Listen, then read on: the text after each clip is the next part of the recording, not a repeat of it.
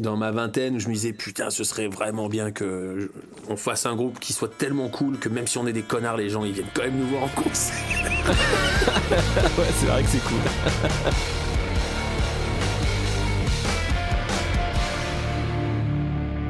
Sapiens, le podcast. Bonsoir Forest. Bah, salut Nico, comment, ça Comment va? vas-tu? Ouais. On, va on commencer à parler en même temps, ça va être super. Ah bah obligé, ouais ouais. Alors c'est le principe. euh, malheureusement, on n'est pas ensemble dans la même pièce, donc euh, on fait ça euh, toujours les, les, les- les interviews de, enfin les podcasts comme ça de, de Sapiens sont faits à distance avec la magie d'Internet. On en profite, donc il y a des fois, oui, potentiellement on peut parler un petit peu en même temps. Bon, c'est pas grave. Je vais faire. Euh, je vais- Bienvenue en tout cas. Bah ouais, bah merci. Je vais essayer de faire un- attention quand même. Ouais ouais ouais. Au pire, après j'édite, tu vois, on trouve des solutions. Magique. Alors écoute Forest, euh, donc je, voilà, je suis très, très content de te recevoir. Alors nous on se connaît quand même depuis maintenant euh, pas mal d'années, mine de rien. Oui, ça commence à faire, ouais. Ouais, ça commence à faire. Euh, on se croise régulièrement. Alors euh, c'est plus souvent quand tu joues à Strasbourg que quand moi je descends à Lyon, mais quand même on se croise quand même régulièrement sur la route euh, avec nos, nos, nos projets respectifs ou avec euh, voilà des, des connaissances euh, communes, n'est-ce pas? Et tout à fait. Et donc, tu, tu as participé à, à Sapiens euh, également sur un morceau acoustique. Alors, toi, par contre, il n'y avait pas forcément d'effet de surprise parce que l'acoustique, euh, c'est ton quotidien. Mais euh, il y avait aussi l'aspect du punk rocker qui m'intéressait. euh. Bah moi, moi, j'ai surtout été surpris par le fait que tu me proposes. Ah bon? bah, bah, pas que tu, pas que tu me proposes de faire des trucs. euh, non, non, ça m'a, ça m'a, ça m'a pas surpris. Dans le sens où euh, on me propose des trucs des fois, puis ça vient toujours de, de gens que, que je connais et que j'aime bien. Donc ça, ça, ça m'a pas surpris. Ce qui m'a surpris, c'était la, la, la présentation du projet. Ah ouais, Ouais. Oui, je me souviens que tu étais venu, on en avait parlé une fois que tu étais venu à la maison d'ailleurs. Euh, oui, c'est vrai que j'étais passé chez toi, ouais. Et tu m'avais, euh, tu m'avais donné pas mal de, de bons conseils et d'idées parce que tu connaissais un, un projet qui avait été mon- monté un peu comme ça dans le milieu du punk rock, tu me disais. Euh, putain, alors des, des projets comme ça. euh, projet collaboratif comme ça. que- euh, je sais plus ce que tu m'avais dit, mais euh, Bah là, ça me revient, Voilà. ça me revient pas, ça me revient pas spécifiquement, mais ce qui est sûr, c'est que dès que tu veux faire des projets avec plein de gens, c'est la merde. je voilà, je, je te contredirai pas à ce niveau-là. qui, qui compte avant tout. Non, mais tu, entre les gens qui euh, qui rentrent pas l'heure parce que c'est des gens qui procrastinent, ce qui est un peu souvent le cas, ceux qui peuvent pas rendre à temps parce que tu as des contraintes qui font que Ouais. tu peux pas, ceux qui ont pas d'idées, ceux qui ont trop d'idées, ceux Tout qui ont des idées complètement à l'inverse de tiennes quand tu centralises. C'est un peu le. Mhm. Ou qui n'ont pas forcément des moyens techniques euh, aussi abordables euh, Mais- que voilà que toi ou moi. Des fois, euh, bah, tu es obligé de passer euh, par les par les ouais, c'est ça. etc. Moi, déjà, pas toujours facile. je, je suis surpris que ça Ouais. fonctionne notre système là. Tiens. Brancher un casque dans un ordinateur, déjà, c'est Ah bah, magique mieux, pour moi. mieux. Ok. Alors pour remettre un petit peu dans le contexte par rapport à du, du- du- coup ta, ta participation sur Sapiens, il faut savoir que ce morceau-là, alors moi j'avais commencé à écrire des trucs pour toi que j'avais dans dans mon ordi, tu vois, des, des, des brides de morceaux, quoi, où je savais que ça allait fonctionner, euh, Ouais. connaissant bien ton, ton univers musical. Et en fait, euh, dans, la, dans le processus de travail sur, euh, sur cet album-là, on va dire que euh, dans 9 fois sur 10, bah, c'est le cas de le dire d'ailleurs, puisqu'il y a 10 chansons, euh, c'est moi qui avais le, le- le morceau d'origine, et ensuite c'est Tibal qui venait se greffer, parce que c'est un très très bon arrangeur, et un très bon guitariste comme ça de, de- de plus-value, tu vois, Ouais, le morceau ouais. qui a toujours la petite idée, qui fait... euh, et, en fait, ton morceau, c'est l'exception puisque ça s'est fait dans- à l'inverse. Donc, euh, en fait, j'avais des, des, des brides de morceaux et tout ça. Et en fait, on se disait avec Tibal, mais en fait, Forrest, il peut tellement tout chanter que Ah c'est ouais presque Ah bon trop facile. Euh, ouais. Et, et, et je me souviens que. euh, Un soir qu'on qu'on bossait sur l'album, en fait, euh, Tibal il commence à me jouer euh, le, bah là, le, le thème qui a fini sur ton, sur ton morceau. Et je lui dis, Ouah, j'adore ce truc, c'est c'est trop bien, c'est de qui? Il me dit, bah c'est de moi en fait. Ah ouais, mais attends, gars, c'est génial. euh. Et en fait, Thibaut, lui, se, se considère pas du tout comme un compositeur, alors qu'en fait, euh, c'est- totalement Ouais. faux. Il compose des trucs très, très, très, très bien. Mais je sais pas, il a moins cette fibre-là que. voilà, il se sent plus euh, arrangeur que compositeur, on va dire. Mais en tout cas, quand j'ai entendu ce truc, ah, je me suis dit, je suis sûr que ça, c'est pas forcément un, un jeu naturel pour Forest, donc ça serait cool de le mettre un petit peu. Ça serait quand même un petit côté un peu contre-courant, parce que moi j'avais tendance à écrire des choses qui ressemblaient Ah ouais. déjà à ton style, tu vois. D'accord. donc c'était moins Tu intéressant veux en dire fait. que mon style est complètement euh, calcable facilement ça, ça C'est dur, c'est dur à entendre ça. Mais bien sûr. non, pas du tout. Je suis une éponge, tu sais. non, mais voilà. En fait, tu sais, dans, dans Sapiens, moi, je n'ai invité que des gens que j'écoute dans la vraie vie, en fait. Donc c'est pour ça que euh, c'était c'était relativement naturel entre guillemets d'écrire pour vous parce que bah, je connais euh, tellement bien vos univers que c'était entre guillemets Ah ouais. facile presque d'écrire pour vous, tu vois. Mais ce que j'aimais bien dans ce truc-là, c'était ce côté, euh, voilà, cette surprise euh, d'un morceau, voilà, en, tout en, en picking. Donc, bon, pour les gens qui ne sont pas guitaristes, c'est le fait de jouer avec tous les doigts et non pas avec euh, en Ouais. grands accords plaqués euh, Bah, médiator. Et non, voilà. non, non, je, je me, sou- je souviens effectivement que, que ce morceau c'était euh, Tibal qui l'a- qui l'avait composé. hein. Et, euh, et, euh, et non, je suis en train de repenser à ce que je disais au début. En fait, quand tu m'as appelé pour me proposer ça, tu m'as présenté ça sous la forme de. alors, Je sais Mhm. plus exactement quel mot que tu as, utilisé, mais c'était un truc dans le genre euh, je veux faire un disque acoustique avec que des chanteurs de métal. Et là, moi, je me suis dit, eh ben, qu'est-ce que. Mhm. euh, ok, super. Qu'est-ce que. Quoi, tu veux, tu veux que j'approuve que- Pourquoi tu m'appelles Ouais, ouais. Ouais, ouais, je comprends. Je me suis Non, mal non, exprimé. non. Effectivement, je- c'était je- un peu je force le incomplet. trait, mais euh, dans, dans l'idée, je l'avais entendu un peu comme ça, puis euh, j'étais très content que tu m'inclues euh, là-dedans. Mais ouais, je me disais, bah, je, fais, je fais un peu tâche, mais c'est super. Moi, je- j'aime ça, faire tâche. Tu vois, être sortir de la zone de confort et, et me- je, me suis- je me retrouve des fois, euh, c'est un petit moment que c'est pas arrivé, mais ça m'est arrivé d'être programmé dans des soirées de hardcore, tout ça avec ma guitare acoustique. euh, et quand t'as des, euh, des grands costauds euh, Ah tout ouais. chauves qui commencent à hocher la tête sur, sur mes mo- morceaux de chalala, là, ça, c'est bien. Je me dis, putain, c'est bon ça.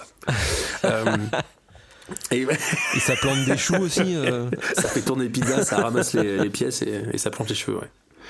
Et, et ce morceau, ouais, quand vous me l'avez envoyé, euh, putain, je sais plus quand ça date. J'ai le souvenir que c'était. C'est possible que ce soit en 2017 Euh, ouais, c'est possible puisqu'on a, ouais, c'est ça, c'est sorti en 2019 et on a bossé dessus pendant deux ans, donc euh, oui, je c'est tout à fait le possible. souvenir Il me semble de que t'étais à la Réunion. pendant la tournée de Folk Machine avec le Seth Anderson et Spike McGuire. On était dans le van, dans la neige, euh, avec des pneus été. Mhm, parfait. Euh, donc je rattache ça à un souvenir de, de- comment on dit, a near death experience. et non, mais je je l'ai écouté, je crois, pendant six mois ce morceau avant de, de trouver quoi faire dessus. Je trouvais ça super joli et, euh, et je me disais, bah, il n'y a pas besoin de chant. il est très bien comme ça, ce morceau, il suffit à lui-même. Et euh, Et au final, du chant, t'en as mis, hein, parce que alors là, euh, ouais, ouais, ouais, ouais. tu nous as envoyé la totale des harmonies. euh, Bah, je me suis dit tant qu'à y aller. euh, et puis je, ce que je me disais aussi, c'est, je sais, avec le recul, je sais pas exactement ce que je me disais, mais j'imaginais que s'il y avait des choses qui plaisaient pas ou qui étaient en trop, euh, toi, ça. Oui, c'est plus facile d'en enlever que Ouais, voilà. d'en rajouter s'il en manque. bien et, sûr. euh, et alors j'ai enregistré les voix à la Réunion. Ouais. J'étais à la Réunion parce que c'était, euh, j'ai dû les faire en 2018. Je suis resté à la Réunion pendant six mois. Et j'ai Mhm. fait ça euh, à la plaine des Palmistes chez Cédric Corrieri. Voilà. Ok. Et je me souviens que tu m'avais envoyé une photo de toi avec euh, des peluches ou euh, t'as fait ça dans une chambre d'enfant ou un truc Et comme ouais, ça non ouais, il a tiré, il a tiré des câbles. Lui, il était dans son salon, il tirait des câbles dans la piole d'un de ses gosses, et puis, euh, enfin, de son gosse. et euh, et j'enregistrais au milieu de la piole avec les, les peluches, les peluches et tout ça. Et donc, très drôle, c'est qu'à la Réunion, bon, attends, je sais pas si tu vas garder ça ou pas, je sais pas si ça nous intéresse ces anecdotes comme ça, mais Si, Le- si, moi j'aime bien les anecdotes. la première fois que je suis allé à la Réunion, euh, donc j'ai fait 11 dates en 17 jours, un truc comme ça. Et une des dates, c'était euh, chez l'habitant. C'est une pote Orlane qui gardait une case et elle organise un concert chez elle. Et il y a ce type qui est là avec son gosse euh, et on tchatche, tout ça. Là. Il me dit Ah ouais, mais tu viens de Lyon, mais moi j'ai eu un groupe à Lyon. Il y avait un groupe qui était super à l'époque, je sais pas si tu, tu l'as connu, qui s'appelait les Pookies. Non Incroyable Et du coup, je lui dis, bah, euh, et puis il y a son gamin qui était à côté qui disait, ah, papa, euh, papa, si. Il a fait, ouais, attends deux secondes, j'arrive. Et puis je lui dis, bah, si, si, hein, je, me, je connaissais bien les Pookies, moi, j'étais bassiste chanteur de ce groupe-là. Et il a bloqué, il fait, non. Non mais le bug Et son gamin qui lui dit, papa, papa, il fait, ouais, ouais, attends, deux, deux secondes, je suis occupé. Et donc il a moitié viré son gamin, il fait, sans déconner. Et puis on avait joué ensemble dans un, un plan à Corba, euh, près de la- l'ancienne, enfin, de l'aéroport de Lyon. hein. Dans une pièce où je me suis pété la voix aux balances parce que j'étais un peu en mode euh, coq. Je me souviens à l'époque, j'étais. On en reparlera de tout ça, mon petit Forest. J'étais un peu con. Enfin, j'étais plus con que maintenant. Et, euh, et je me suis pété la voix aux balances parce que je voulais faire un peu le mec euh, qui chante, tu vois. Ouais, ouais. Et le gars t'avait pas reconnu, quoi. Non, bah, on s'était jamais revu depuis. Puis du coup, euh, on a sympathisé. Il m'a dit qu'il était ingénieur du son. Et, euh, et en fait, j'ai enregistré quelques trucs à la Réunion. Et c'est lui qui, qui s'y est collé, en fait. Et, enfin, puis gracieusement, euh, Non, je bah, profite. hein, si jamais il se retrouve à écouter ça. Cédric, merci encore hein, pour le coup de main. Super. Bah écoute, eh, tu commences fort là, hein. première anecdote là, excellent. Ouais, ouais, bah, c'était assez rigolo. C'était assez, c'était assez rigolo, ouais. Et tu, tu, tu, tu dois être tellement plein d'anecdotes. Enfin, on en parlera euh, dans le, tout au long du podcast par rapport à ton, ton mode de vie qui est, euh, voilà, qui est vraiment excellent et qui doit te faire rencontrer tellement de gens euh, formidables. Enfin, Alors, bref, restons juste sur. On, finit euh, la, la, la, la, la- Ouais, ouais. la page Sapiens. Je voulais simplement bah, voilà, que tu me racontes un petit peu aussi le, le choix de, du texte que tu as, que tu as écrit. Mhm. Pourquoi ce choix-là, ce, ce thème? Comment ça t'est venu? Pourquoi ça t'a inspiré ça? Euh, Qu'est-ce qui s'est passé? Alors, j'essaie de me souvenir. Je crois que j'étais. euh, Donc le morceau s'appelle Cognitive Dissonance, hein, pour, la, pour info. Ouais, la dissonance cognitive. Euh, je sais pas, j'ai été pris de passion à un moment donné quand j'ai découvert ce, ce thème-là. Donc c'était peu de temps avant. je sais plus, j'avais dû lire un article sur la dissonance cognitive et comment tu. Non, tu- Explique-nous peut-être un petit peu ce que c'est. ouais. Pour les gens qui savent pas ce que c'est la dissonance cognitive, alors j'espère que je l'explique bien, mais c'est euh, par exemple. euh, c'est par exemple euh, quelqu'un qui va dire euh, ouais vraiment euh, vraiment pour l'écologie c'est mal de rouler en bagnole alors que t'es- il est en train de, de rouler sur l'autoroute. Mhm. En fait c'est ton, ton cerveau qui fait en sorte que deux idées complètement contradictoires peuvent se coller pour pas que tu deviennes fou. C'est une espèce de système de, de survie mentale à la dissonance cognitive. Tout à fait. Et, Mhm. euh, et je lisais un article, je crois que c'est un article sur le végétarisme ou un truc comme ça. Et puis t'as des gens qui disent non, mais c'est sûr, faut pas trop manger de viande. Et puis ils sont en train de préparer un méga barbecue avec euh, 400 kilos de viande. Tu vois. Hmm. C'est euh, la dissonance cognitive, c'est vraiment ça. C'est cette situation euh, un peu dichotomique entre entre ton acte, euh, tes actions et et, euh, Et ta pensée, quoi. et les idées quoi. Hmm. Et euh, j'ai dû lire un article là-dessus à ce moment-là. euh, je crois que j'étais, euh, bon, je sais plus où j'étais, dans un aéroport quelque part là. Et Entre j'avais New York et Singapour. et Brass et Brass à Clémine euh, Voilà. euh, ou Remiremont on sait pas quelque part par là et, et ça me trotte dans la tête et en fait j'aimais bien j'aimais bien cette idée là et au-delà de ça ce texte j'avais cette phrase qui me tournait aussi en tronche depuis plusieurs années je savais pas quoi en faire j'avais créé un, un pseudo refrain et j'arrivais pas à le caler sur un de mes morceaux et c'était cette phrase qu'il y a dans le refrain c'est euh, si euh, si la vérité est un mensonge euh, qui a été répété un million de fois, alors ça devient une vérité. Enfin, voilà. J'ai j'ai rien inventé, hein, je l'ai vu, je, l'ai- je sais plus où je l'ai entendu ou lu quelque part, et puis j'avais envie de m'en servir. hein. Et, euh, et je l'ai collé là, et ça, ça avait l'air de fonctionner. Donc je suis parti sur cette idée de se mentir à soi-même, et puis cette dissonance cognitive qui s'installe, puis les idées sont un peu accumulées les unes aux autres. hein. Pour un résultat magnifique. Mais merci. Tu, tu, Ouais. tu non, me, non, on était, tu me on était, très, on était, on était, on était très ému, euh, bah, surtout Thibaut, parce que euh, je pense, euh, il m'y contredira peut-être, mais que tu es la le premier chanteur qui a vraiment écrit, euh, alors autre que sa, sa chérie avec qui ils font de la musique tous les deux, Ouais. mais euh, je veux dire, euh, tu dois être le premier chanteur euh, qui a écrit un texte et des mélodies sur une composition à lui qui a fini officiellement sur un album, quoi. Donc c'est vrai que bah, j'en parle sur les épisodes précédents. C'est vrai qu'à chaque fois qu'on recevait euh, vos, vos pistes chants, alors que, euh, bah, comme dit, on vous avait envoyé simplement euh, des pistes guitare euh, toutes nues, quoi. hein. Ouais, ouais. et qu'on écoutait le, le- le rendu, c'était c'était c'était Noël quoi. Tout, à chaque à chaque écoute, on était là. Waouh, mais c'est ben voilà, c'est vraiment un sentiment de, de surprise. Euh, que j'ai- retrouvé nulle part, en tout cas dans le milieu de la musique. Euh, Et voilà, en tout cas, Thibaut était vraiment très heureux euh, du, du, du travail que tu avais fait sur sa, sur sa compo. Quoi. Voilà. T'es- ému, hein Non mais, Ouais. non mais alors, je suis en train de me souvenir aussi, euh, encore une fois, j'étais encore à la réunion du coup quand je vous ai envoyé le morceau, comme, comme on l'a dit déjà avant. Et, euh, et je me souviens d'avoir reçu le texto de Thibaut.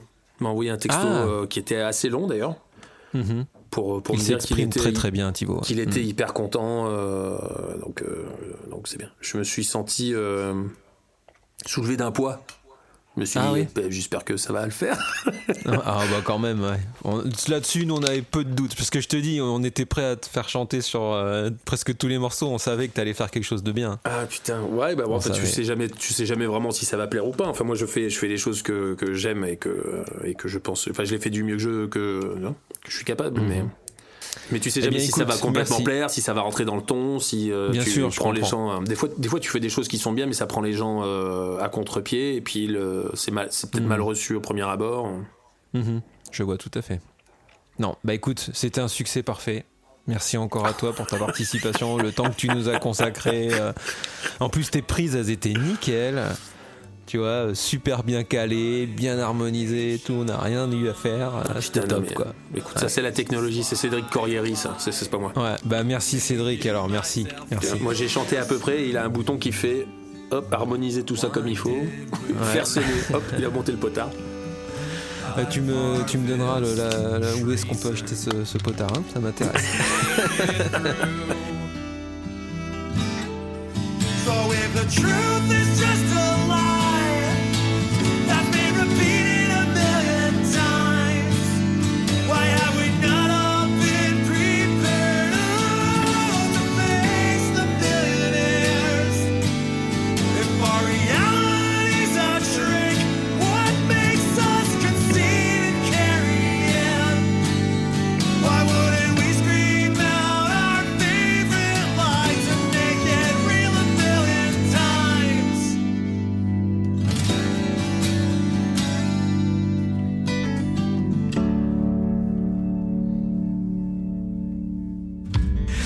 Alors écoute Forest, maintenant qu'on a, voilà, on peut tourner la page Sapiens et euh, rentrer un petit peu plus dans le, le- le vif du sujet de qui tu es.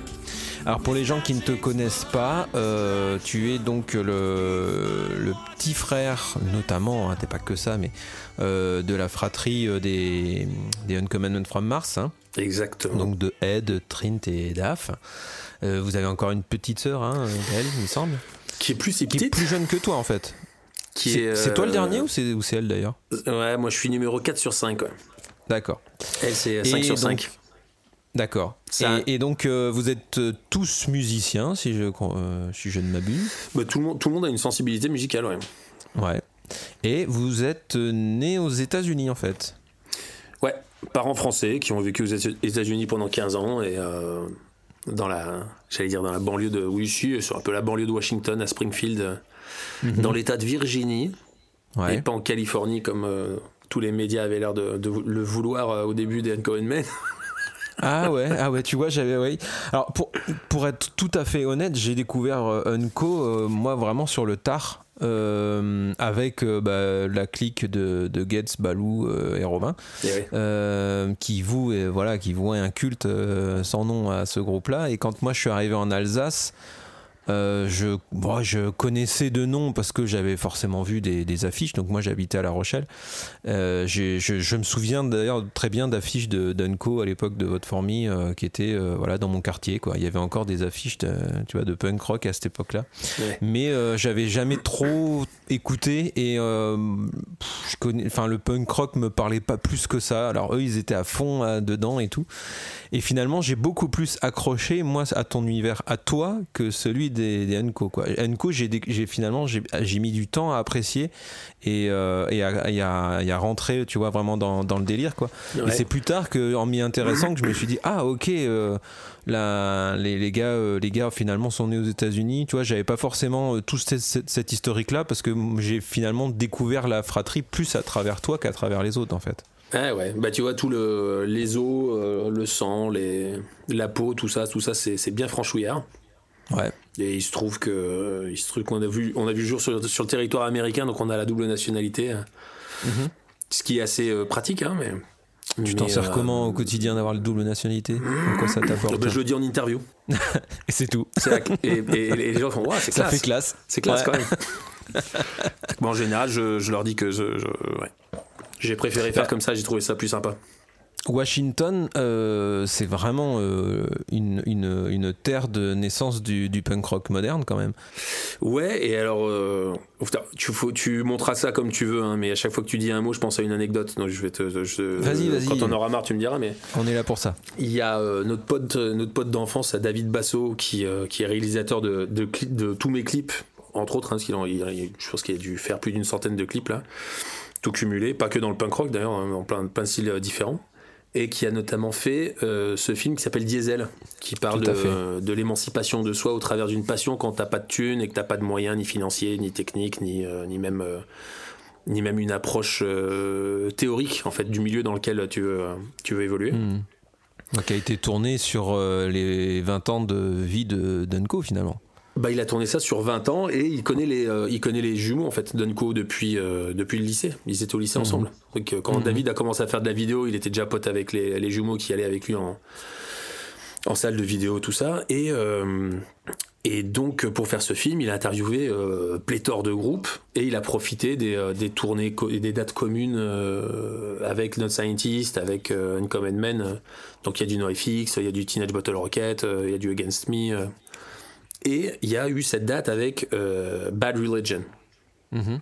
Et comme David est vraiment très mauvais en anglais, il a besoin d'un traducteur. Donc du coup, je, je lui file un coup de main, j'arrive, euh, on s'installe dans les, dans les bureaux du Transborder à Lyon. Et, euh, et je redescends et je vais voir le, le, le Brian Baker pour le prévenir qu'on était prêt, le guitariste, donc il joue aussi dans, dans Minor Threat. Encore Mhm. une fois, entre autres, c'est joué dans plein de trucs. Et euh, je lui ai dit, écoute, euh, voilà, on est installé, on est prêt, quand vous voulez, euh, avec Jay, le bassiste, vous pouvez venir, euh, on, on vous attend, quoi. Et il me dit, mais t'es, euh, t'es d'où, toi, avec cet accent-là euh, T'es de Californie? Je lui dis, non, non, non, je suis, euh, je suis, euh, je suis, euh, je suis né à Washington. Il me dit, ah ouais, Washington, mais euh, où ça euh, t'es- T'habites à Washington T'habitais où? Et donc lui, évidemment, Washington, Fugazi, euh, enfin, toute, la, toute cette scène-là, il vient de là, ce mec aussi. Ouais, ouais. Donc tu pouvais pas lui mentir. Ouais. Et, euh, et je lui dis, ah ben, on était à Springfield. Puis il me regarde un peu de travers, il prend une pause, puis il me fait, Ah, Virginia. Je merde.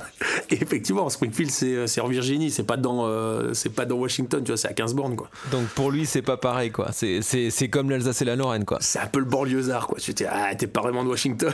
Ah, d'accord, ouais, ouais, ok, ouais, ouais, ouais, d'accord. T'étais un faux, quoi. Ouais, c'est ça. Je prenais à parler de disques.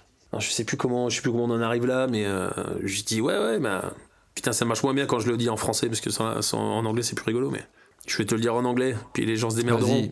Ouais. Je dis bah I brought I brought a vinyl with me.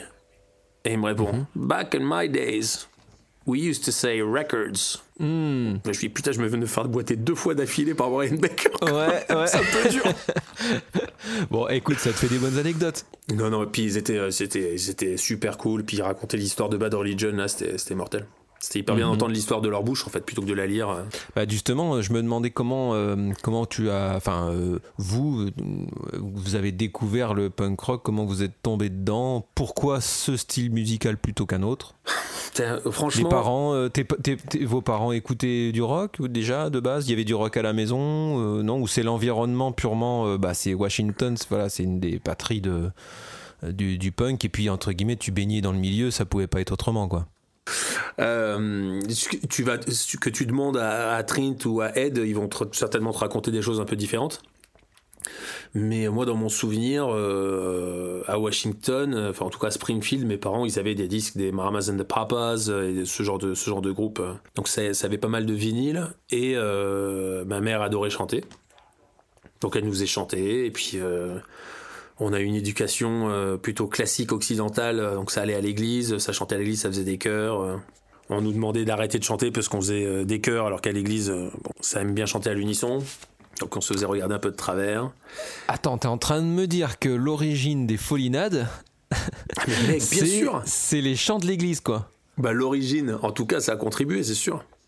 Alors sûr. ce que l'appelle, alors ce que pour le voilà, ce que j'appelle les folinades, euh, c'est voilà dans notre euh, dans notre jargon, on va dire de, de musiciens euh, euh, de la scène, euh, les folinades, c'est le fait de chanter en harmonie à la façon des des, des, des frères euh, Follin, donc dont, dont tu fais partie, et parce que voilà, il y a y a, y a il y a toujours la culture de l'harmonie euh, dans votre fratrie, de, donc euh, Unco ou dans vos autres euh, projets, Sons of Buddha ou des choses comme ça. Ouais, et ouais. vous avez une manière particulière d'harmoniser qui est complètement pas, comment dire, théorique. Qui est pas catholique. Voilà, pour de bon, on peut le dire. C'est pour ça qu'il vous disait ça peut-être, mais, mais qui fait euh, toute la marque de fabrique de, de votre fratrie parce que on reconnaît tout de suite. Euh, on en reparlera quand on quand on parlera de du featuring que tu as fait euh, pour nous sur sur notre deuxième album là où euh, voilà tu nous as fait des, des, des- des harmonies des folinades sur nos lignes de chant et ça nous avait fait beaucoup rire à l'époque donc en fait tu voilà vous, vous aviez donc vous, vous chantiez déjà tous les quatre à l'église ensemble en fait? Ouais, bah t'es là, tu t'ennuies un peu quand même à l'église. Hmm. Un peu ouais Ouais, tu vois, il y, a- il y a moyen. Donc non, bah, ça, nous- ça nous occupait et puis qu'est-ce qu'on a fini par, euh, par se faire virer par le videur. hein. Et puis, puis après on est allé, euh, enfin mes frangins ils ont commencé, ils ont commencé un Common Man et puis ils ont commencé à tourner. Et puis moi je suis commencé à pousser les caisses, je suis parti avec eux. euh.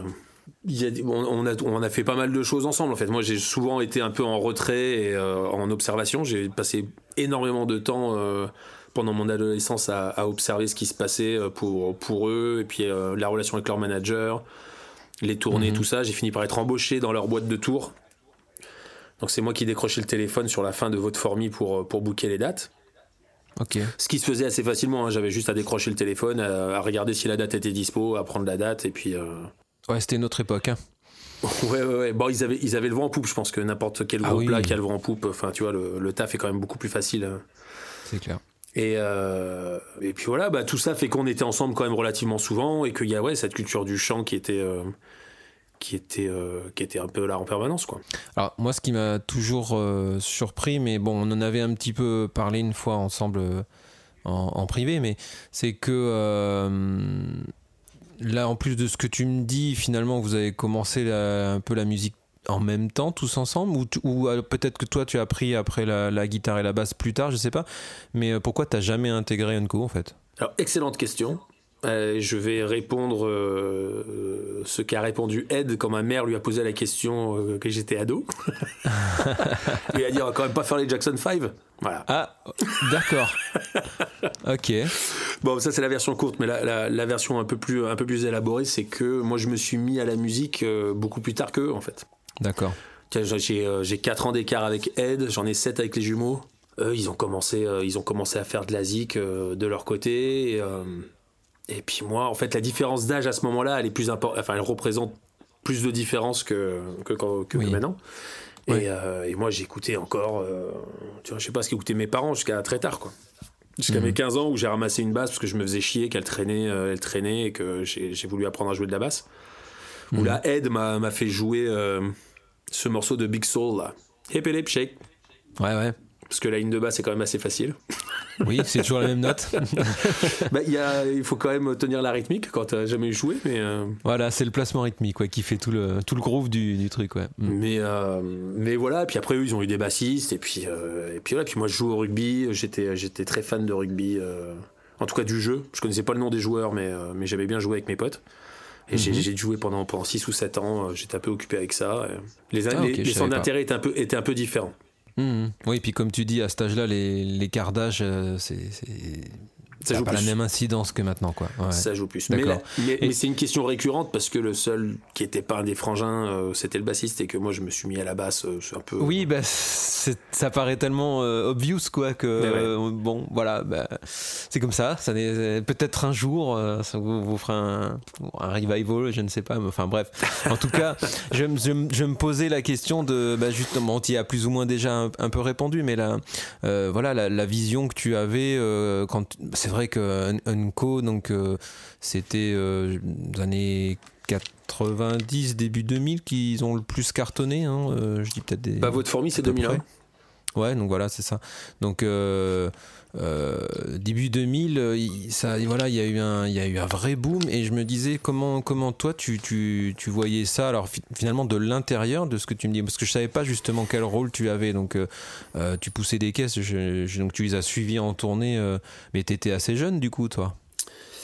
Ouais, ouais, j'étais assez jeune. Moi, j'ai commencé à partir avec eux fin des années 90, euh, peut-être Je me souviens plus exactement quand ils ont commencé, les premières dates qu'ils faisaient un peu dans la région pour la fête du vin euh, chez nous à Serrières ou, ou dans la, la mauvaise salle des fêtes à Diborne euh, dans un bled, euh, un quartier rural un peu glauque. Je te vois plutôt par rapport euh, humainement. Ah. C'est-à-dire que comment tu voyais tes frères comme ça euh, qui, qui, qui, qui étaient en train de totalement exploser, de changer de vie complètement par rapport à, aux personnes que tu connaissais euh, euh, avant? J'ai l'impression que la bascule pour eux euh, a été hyper rapide quoi. Enfin ils sont, je, je- je me trompe peut-être, hein, Ah mais bah j'ai- l'impression qu'Unco a cartonné euh, presque du jour au lendemain quoi. Est-ce que est-ce qu'ils avaient changé euh, Est-ce que tu étais un peu envieux, bon admiratif j'imagine forcément. euh, Comment tu l'as vécu, toi? Putain, mais c'est une bonne question, tu vois, je sais pas trop. Là, comme ça, il y a rien de.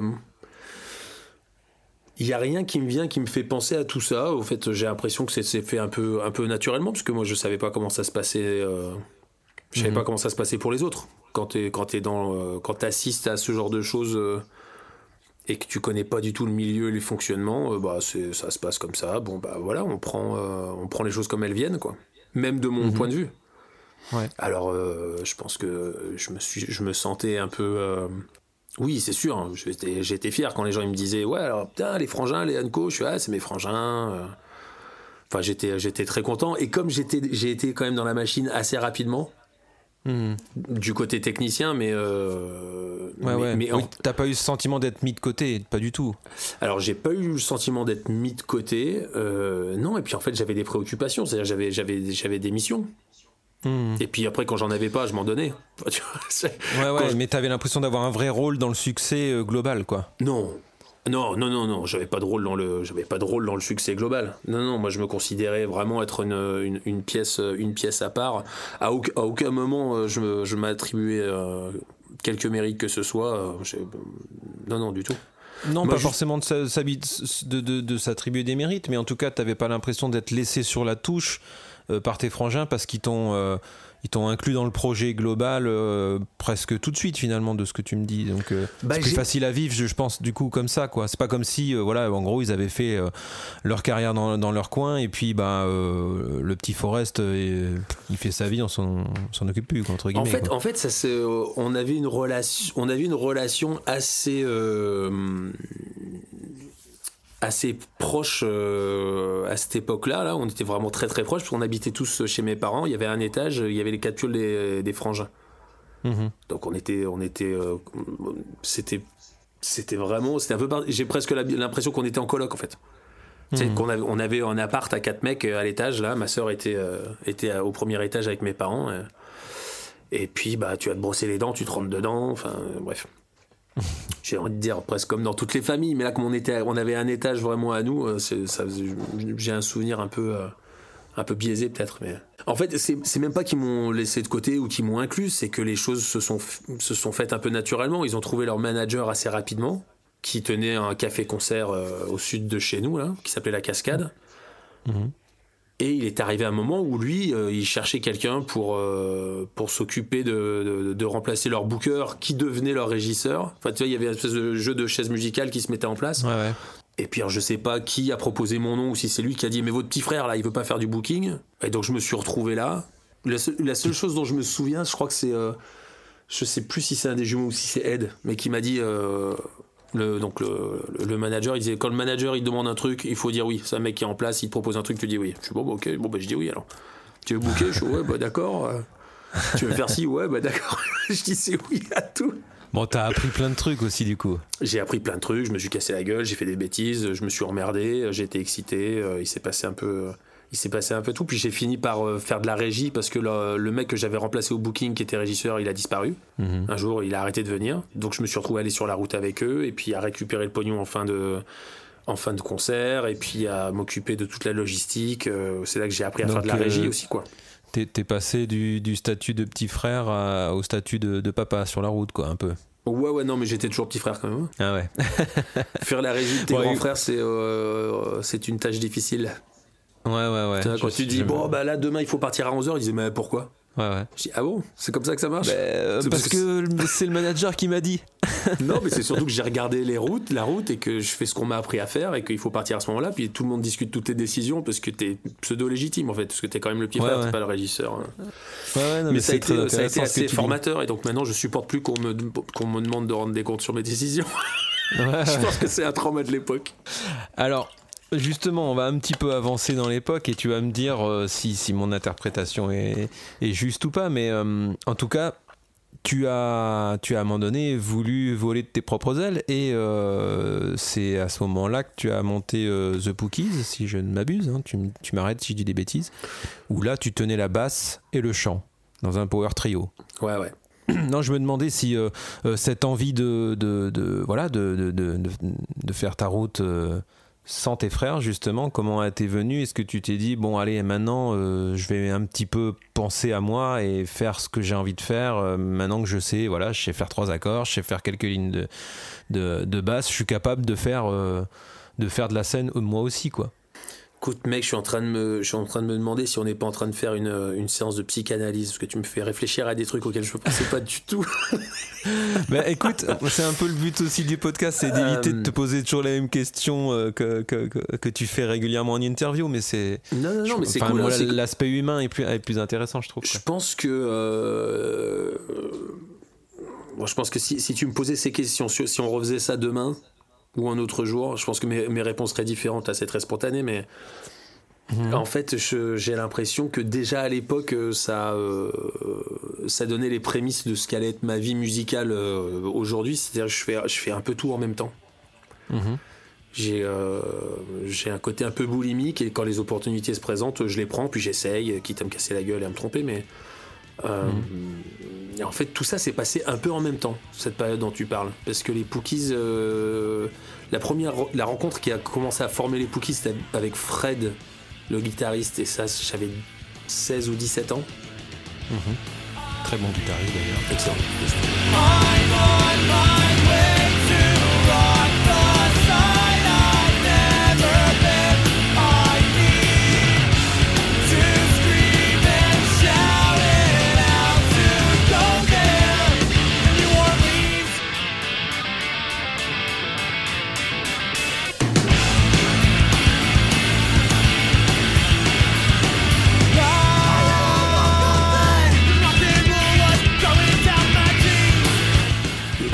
Ça s'est passé un peu en même temps. Donc je pense que j'ai eu envie de faire de la musique. J'ai commencé à jouer de la basse à 15 ans.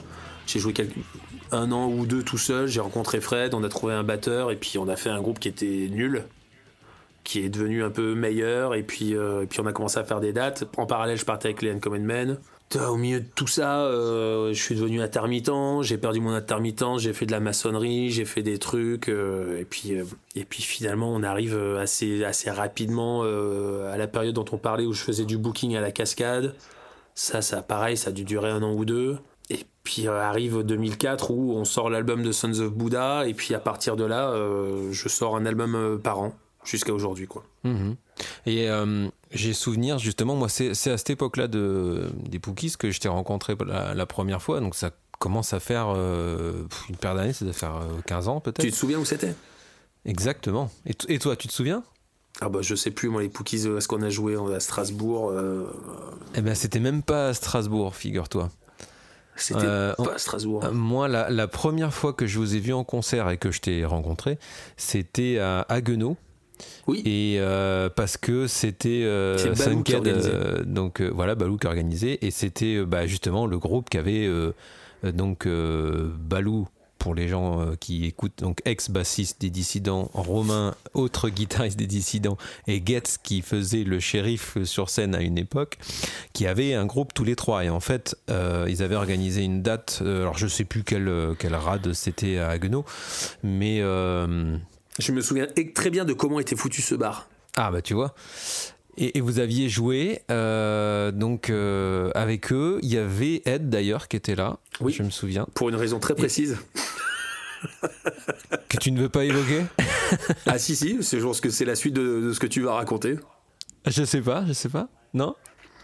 Bah, il est, il est- bon, du, bah, du coup, bah, je, je vais finir ton anecdote. vas-y, vas-y, euh, vas-y. Parce que bah, moi, Ed, en fait, je vous connaissais pas. euh, moi, je, moi, enfin, je connaissais Ed. euh, Oui, ok, c'est le chanteur d'Unco, mais je te dis, comme j'avais pas d'affect particulier, Ouais, euh, moi, je rencontrais Ed comme je rencontrais n'importe quel inconnu, tu vois. ouais, ouais. Alors que pour eux, euh, je, je me souviens que bah voilà les, les trois, euh, le fait que bah, de jouer avec vous et qui est qui est dans le public, euh, ah, c'était super impressionnant parce qu'ils vous ouais un vrai culte quoi tu vois. Mais Bah, vas-y raconte-moi. Ed était venu parce que il se trouve que le même jour, il y avait The Darkness qui jouait à la laiterie. Ah ok, je ne savais pas. Et donc on a fait le concert à Agno. C'était la Et vous première avez fois. tracé. et C'était la première fois qu'on jouait avec les Pookies aussi loin de chez nous.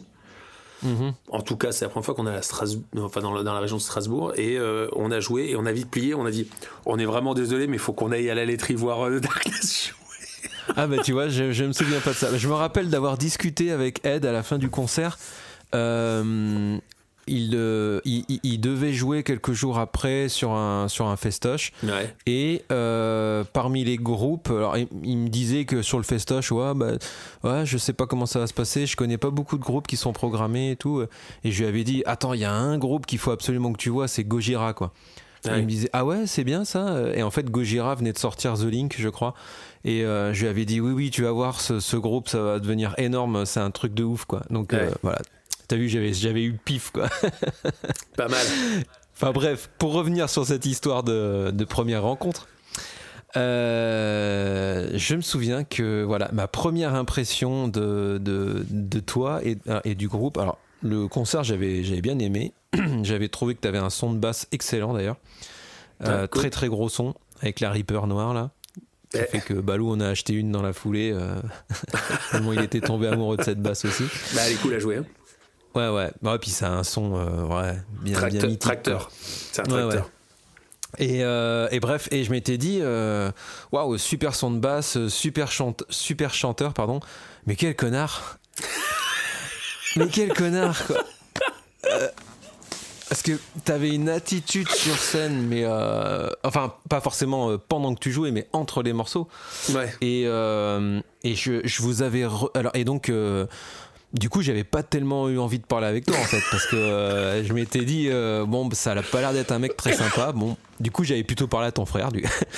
Et euh, et et, et je vous ai revu quelques mois ou peut-être un an après, je sais plus où, à Molodeuil, donc une autre salle de, de Ouais. concert à, à Strasbourg, Ça jouait avec très ISP. connue des Strasbourgeois. Oui, tout à fait, tout à fait. Yes. Et, et pareil, même, euh, même impression. euh, je me dis putain, mais quel dommage, ce groupe est tellement bien, mais pourquoi euh, le bassiste est si con quoi? Et, et tu nous parlais, mais, mais vraiment comme une merde quoi. C'était, euh, enfin, on, a- on était dans le public, on se faisait engueuler quoi, parce que Ouais. ouais ouais. Et, et donc bref, je ne comprenais pas pourquoi donc mes potes te kiffaient quoi. Parce que je me disais, mais bon, ok, c'est un super zikos, mais humainement, ça a l'air d'être vraiment un gros con, quoi. Et euh, et- et il y a eu donc une troisième Euh. soirée. euh, chez plus tard tu vois peut-être euh, je sais pas peut-être deux ans après un truc comme ça Le gars ne lâche Balou. rien, il continue quand même. ouais ouais ouais, ouais c'est ça mais mais Balou il t'avait fait jouer euh, dans son appart là tu sais à l'époque où il faisait des, des- des petits concerts chez lui là. Ouais, ouais.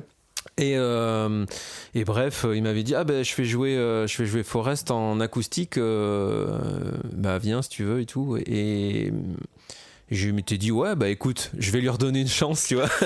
je vais y aller parce que je me dis peut-être dans un autre contexte que The Pookies, c'est pas pareil, tu vois.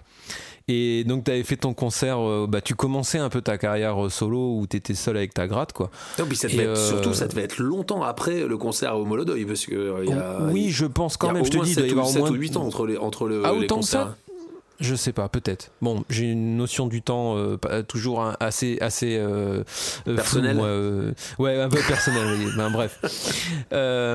Et donc, je me souviens qu'à cette soirée, voilà, super concert et tout. Et on avait discuté ensuite dans la cuisine de Balou.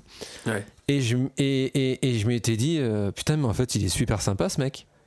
Pourquoi il joue ce rôle euh, sur scène euh, de, de- de- d'être odieux comme ça, alors que dans la vie, ça a l'air d'être un, un mec adorable, quoi.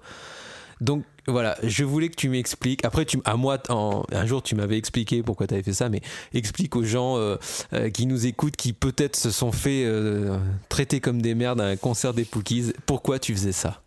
Putain, mais alors, je vais, je vais, je sais pas si je vais te dire exactement ce que je t'ai dit à l'époque, parce que, ouais. Euh, je sais pas, je pense que j'étais, j'étais en recherche de, j'étais en recherche de moi-même. Je pense là maintenant, Mhm. aujourd'hui, là, si tu me poses la question. Et puis, euh, et puis j'avais besoin de me démarquer d'une manière ou d'une autre. Et en plus, je suis quelqu'un qui est euh, quand même euh, profondément en colère. hein. De tout, tout me, tout me gonfle, tout, tout, tout m'énerve. Ah ouais? Putain, Pourtant, c'est Ouais, pas, c'est pas ce que tu laisses euh, transparaître quand Et- on te connaît, mais. Non, bah, parce, que, parce que je me suis créé une bulle de gens que, que j'aime bien, avec qui je m'entends bien et que j'apprécie et que, tu vois, que je connais, que je côtoie plus ou moins souvent. Mais, mais euh, j'ai, je, avec le recul, je me rends compte que je- j'ai choisi une vie qui fait que je suis pas obligé de, de me taper des, euh, de me taper des relous en fait au quotidien. J'ai pas un taf de bureau où j'ai des collègues que je peux pas maîtriser. euh. Ouais. Et puis je fais de la musique, mec. Mais Ma- pourquoi tu avais ce, moi, besoin de pourquoi ça pourquoi avais ce, ce, ce besoin d'être euh, désagréable pour être différent quoi? Oh, bah, Enfin, pour moi pour moi ton ton talent de musicien suffisait amplement à montrer que tu étais différent tu vois Non, mais écoute, c'est toujours pareil. Tu, pourquoi est-ce qu'on est vénère? Pourquoi est-ce qu'on est triste? T'as des gens qui sont plus déprimés que d'autres, hein, d'autres qui sont colériques. En fait, il y a pas vraiment de raison. Je suis c'est dans mon ADN, c'est dans mon histoire personnelle, des choses que je contrôle, que je contrôle pas. Et puis là, ça sortait, ça sortait comme ça. Encore une fois, c'est une, c'est une thérapie. Hein.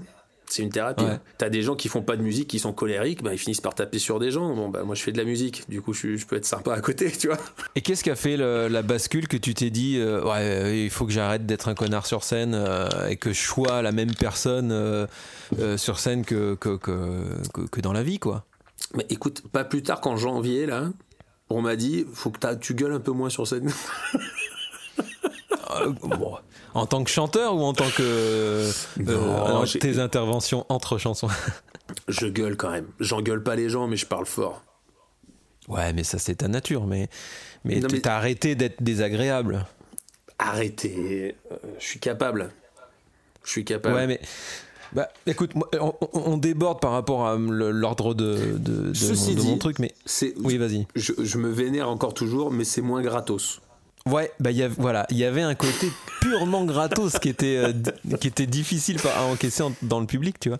Mais alors du coup, on a fait une, on a fait une date à Paris. euh, il y avait, je sais plus ce que c'était ce site euh, qui tournait. C'était un web, un webzine parisien. euh, pareil où je me faisais démonter euh, dans les forums. euh, Ah ouais? où euh, il disait ça, il disait mais c'est qui ce connard pour qui il se prend? Et, en, et en- en fait moi ça me faisait bien kiffer quand même. Mais c'est ce que tu m'avais dit après quand on avait on, on en avait rediscuté quand on avait été ensemble euh, donc au studio le Cube à Besançon où nous avons nous Ouais. avions enregistré notre deuxième album donc j'en profite pour leur faire un, un gros bisou euh, à Yann et Seb. Euh, donc tu avais fait un, un featuring sur le morceau Death Proof qui est un hommage à, à les Mickey Mister Ouais. de Motorhead. Et on avait bah, déjà. Je, je, je souligne le très bon moment qu'on avait passé ensemble. Je sais pas si tu te souviens, mais euh, moi j'avais vachement apprécié euh, que déjà tu te cantonnes pas à faire juste euh, entre guillemets euh, euh, à chanter ce qu'on te disait. Tu avais bossé le morceau de ton côté, on avait réécrit le texte ensemble. Tu t'étais renseigné sur la vie de Lémi pour remettre justement des petites anecdotes un peu sympas dans, dans le texte. Ouais, je me Et souviens. ouais. euh, voilà, tu t'étais vraiment impliqué dans le truc, ça c'est quand même super appréciable. Et, et, et c'est la première fois bah, qu'on chantait ensemble. Ouais. Et, et, et je me souviens voilà, de, des discussions après l'enregistrement où on avait discuté de ce truc-là autour de la table, euh, autour de- d'un bon verre et puis enfin d'une bonne bière et puis un apéro quoi. Et c'était c'était un super bon moment. Et je me souviens que tu m'avais dit ça que au fond de toi, euh, le fait d'être euh, détesté, ça te plaisait un peu quand même quoi. Alors j'ai eu, je sais pas si tu fais référence à ça, peut-être que je t'en avais parlé, mais j'ai eu, j'ai eu cette espèce de fantasme, cette espèce de trip égocentrique euh, ultime quand j'étais à je sais plus, à, à la- dans ma vingtaine, je me disais putain, ce serait vraiment bien que je- on fasse un groupe qui soit tellement cool que même si on est des connards, les gens ils viennent quand même nous voir en concert. ouais, c'est vrai que c'est cool. non mais il y a ça. Et alors, je pense, à, je pense à une autre raison, c'est que euh, je, je suis assez euh, sensible aux, aux- aux relations humaines et aux histoires, euh, aux histoires de, de- de gens quoi. Et, euh, et en fait, j'ai l'impression que, encore une fois, je le redis, mais avec le recul, quand je, quand, quand je repense à comment j'étais, ce que je disais, ce que je faisais, j'ai l'impression presque que je, je menais une expérience sociale Ah ouais. tu vois, de, euh, de di- de- d'essayer de, de dire, voilà, ce que vous voyez, c'est ça, vous allez vous faire une opinion, et puis en fait, vous vous plantez. Et, et comment est-ce que vous allez réagir à ça le jour où, euh, où vous allez le savoir? Il y a plein de gens qui ne sauront jamais, avec qui j'ai jamais discuté, et puis tant pis, ils m'aiment pas, ils m'aiment pas. J'ai pas besoin que tout le monde, euh, que tout le monde m'aime, j'ai pas besoin d'être pote avec tout le monde. euh, voilà. Et euh, et, il y a des gens qui m'aiment pas parce que ça passe pas, et puis c'est très bien, c'est pas grave. On passe à autre chose. Il y a- on est des milliards sur Terre, on n'est pas obligé de tous être copains. Mais ouais, il y, y a ce côté un peu expérience, je pense.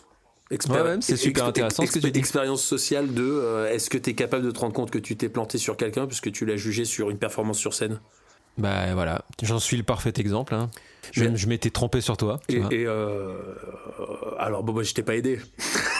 Non, non, mais, euh, mais, mais, mais, mais, mais, du coup, quand j'ai découvert ta vraie personne, euh, ça a été d'autant plus fort, euh, tu vois, en me disant, euh, ouais, putain, il, il m'a bien eu, tu vois, il m'a bien eu, mais c'est euh, voilà, c'est une personne formidable.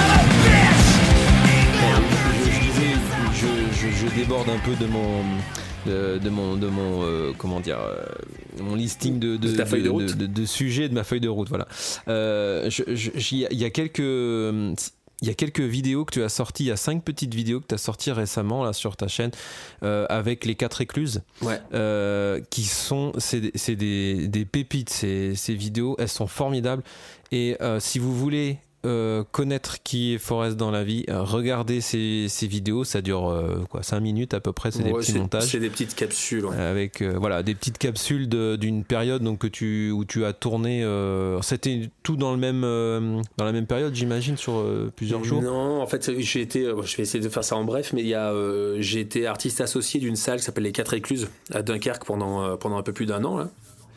Et euh, ah d'accord c'est étalé sur un an d'accord j'avais pas compris Ouais, et en fait, je suis monté régulièrement euh, faire des, des actions culturelles. euh, enfin. L'idée, c'est ça, c'est que, c'est que les quatre écluses aient un artiste sous la main pour faire des actions culturelles sur le territoire, dans des lieux divers et variés, et dans Mhm. des conditions euh, diverses et variées. Et euh, Ah, c'est le moins qu'on puisse dire ouais Ouais, ouais, ouais. Et donc, euh, et donc c'est une espèce d'expérience humaine assez, assez folle. C'était vraiment hyper cool. Et il y a euh, Tony Da Silva, qui est euh, un réalisateur euh, qui est basé à Dunkerque, qui, euh, qui s'est fait embaucher par les quatre écluses pour faire ce mini documentaire pour, pour documenter en fait l'association Forest Spooky euh, quatre écluses. Mhm. Et, et donc il n'est pas venu sur toutes les actions parce que je- je- on en a fait une, pas une vingtaine. ah ouais d'accord Ouais, ouais, ouais, ouais. Mais il est venu. Donc chaque, chaque, chaque épisode, en fait, c'est une ou deux journées. Et c'est formidable, vraiment. Euh, et, et ce que je voulais souligner dans- du, ressenti, en tout cas, que, que j'ai eu moi en, tant que spectateur, c'est euh, ta, faculté euh, euh, d'adaptation, justement, de, de communication naturelle avec plein de, publics très différents. Enfin, on, on le voit dans les, dans les différentes capsules, comme tu dis.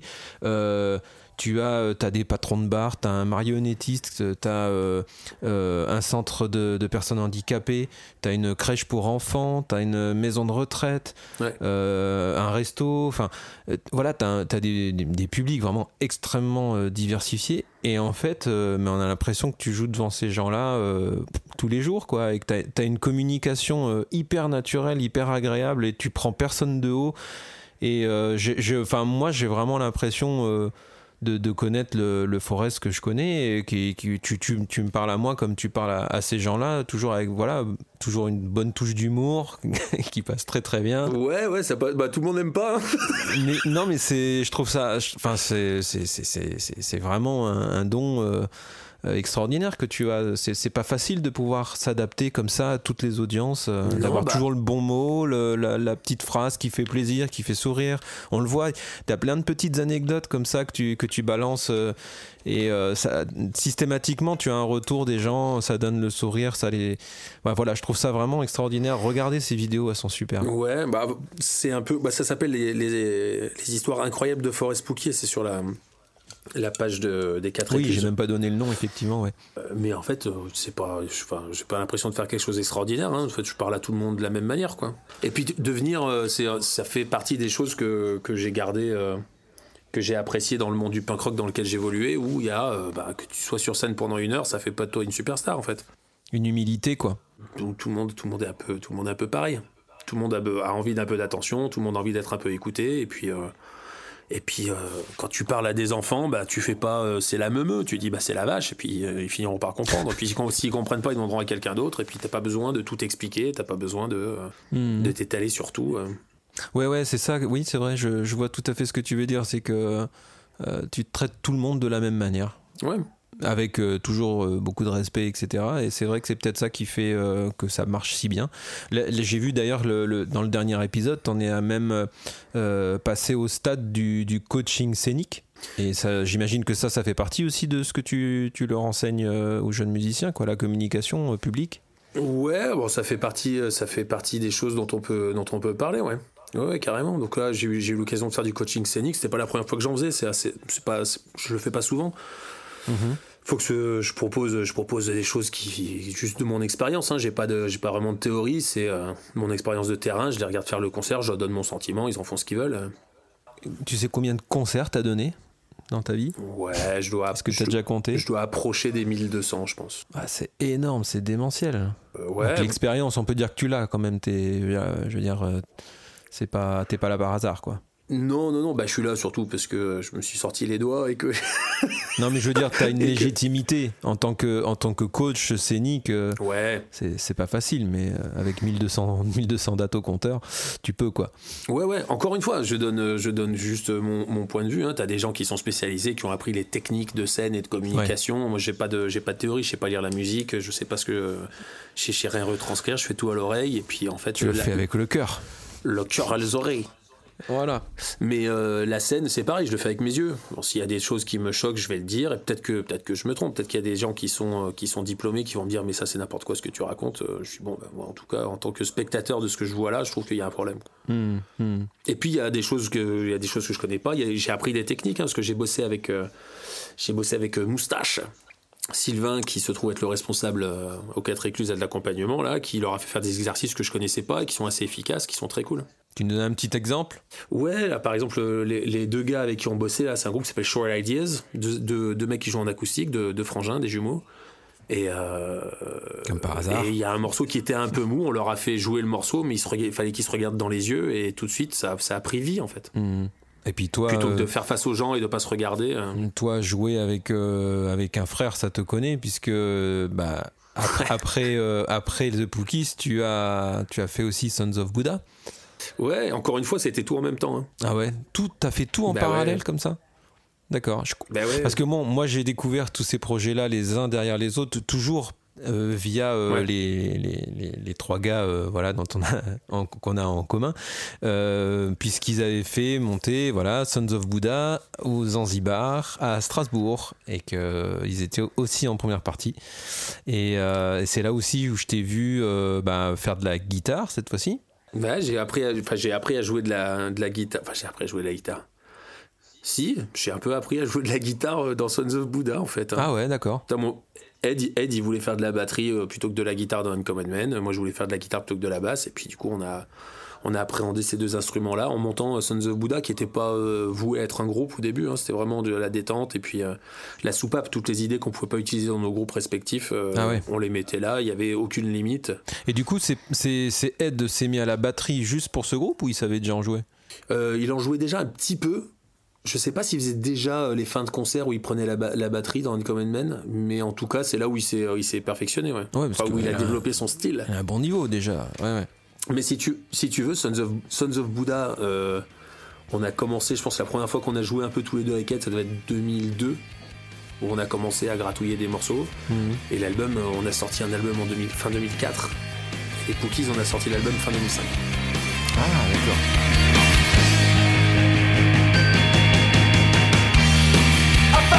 Bunch of old school mixtapes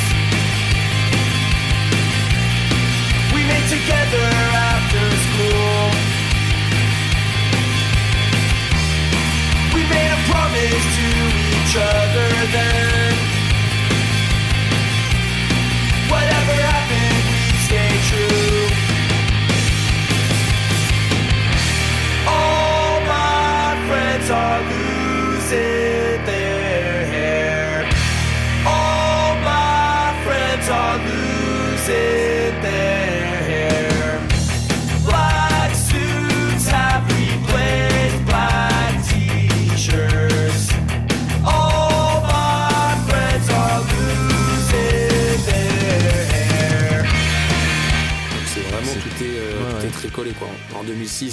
Black Zombie Procession. Ouais. Euh, Pour un album pour un album. J'ai fait toute la tournée du premier album. Mhm. C'est Sylvain Bonbled, le chanteur, qui a enregistré le premier, puis il a fait les sept premières dates, et moi j'ai fini la tournée du premier album.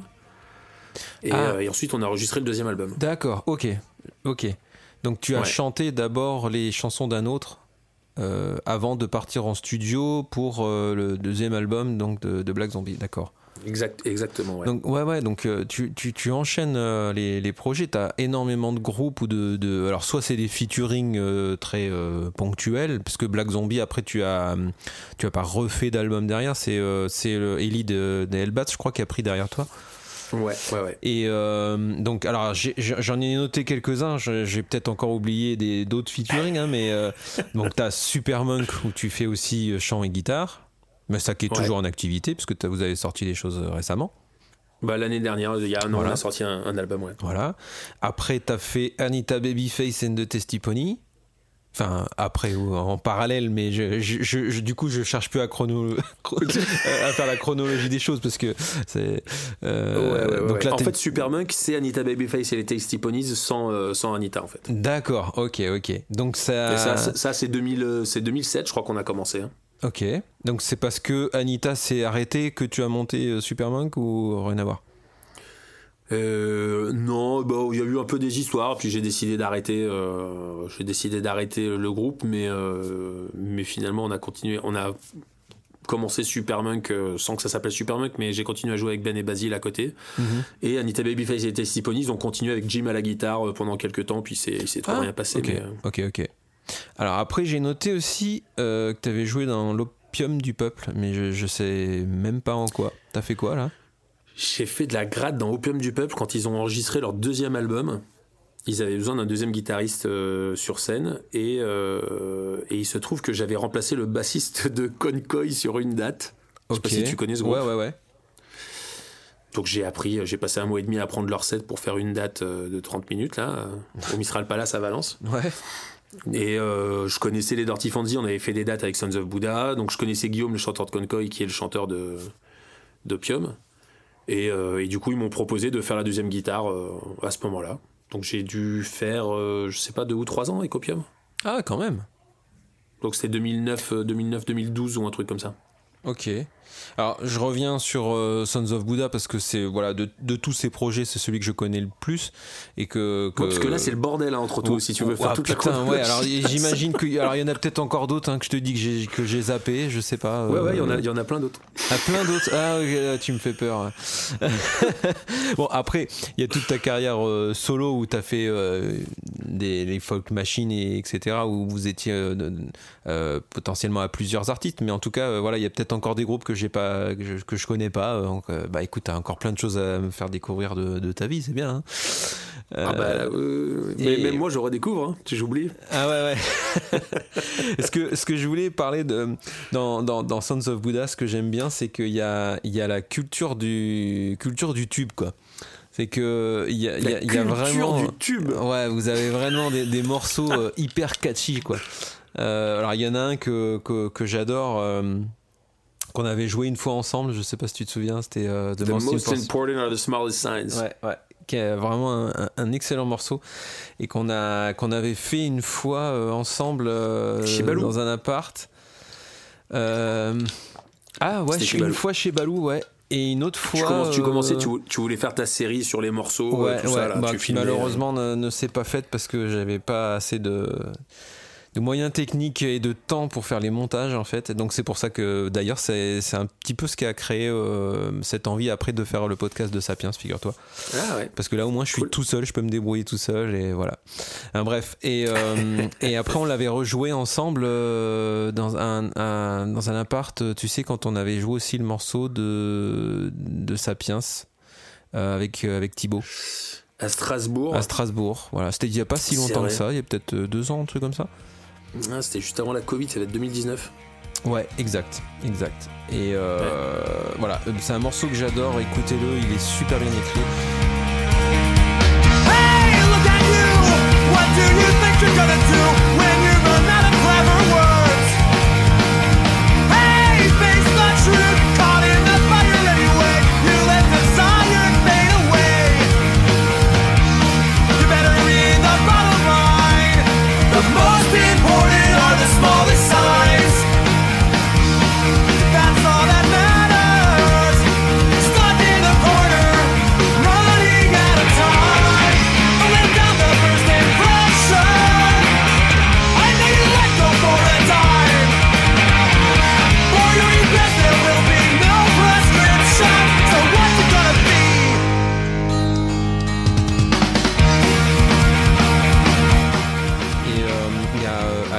Christmas, il y a. euh, alors il y en a un aussi que je trouve. euh, qui, pour moi, je trouve ça complètement fou.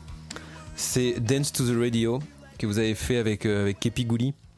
Donc des, des Groovy Ouais. Alors moi, ce qui me fascine dans ce morceau, c'est qu'il y a deux putains d'accords et qu'on ne s'ennuie pas une seconde quand même, quoi. Et, euh, Et ouais. tout, tout, tout se crée avec les, les- la mélodie chant, quoi. Et alors ça, c'est un truc, euh, pour moi, euh, arriver à composer un morceau avec deux accords, je c'est, pour moi, c'est du génie. Je suis incapable de faire ça, tu vois. Et qu'on s'ennuie Ah pas, ouais. tu vois. Ouais, ouais. Alors, je, précise au risque de te décevoir que c'est pas un morceau de nous, ça. hein. Ah, bah tu vois, je ne savais pas. C'est une reprise d'un, d'un, je vais dire un groupe. C'est un mec qui s'appelle Moto. C'est des initiales M-O-T- M-O-T-O. Ok. Et, euh, et quand on a fait la tournée Sons of Buddha euh, Kepi, où on a fait son backing band en 2013, c'était en janvier 2013, euh, il nous a fait jouer ce morceau-là sur scène et il nous l'a appris sur scène pendant le Ah concert. bah tu m'étonnes.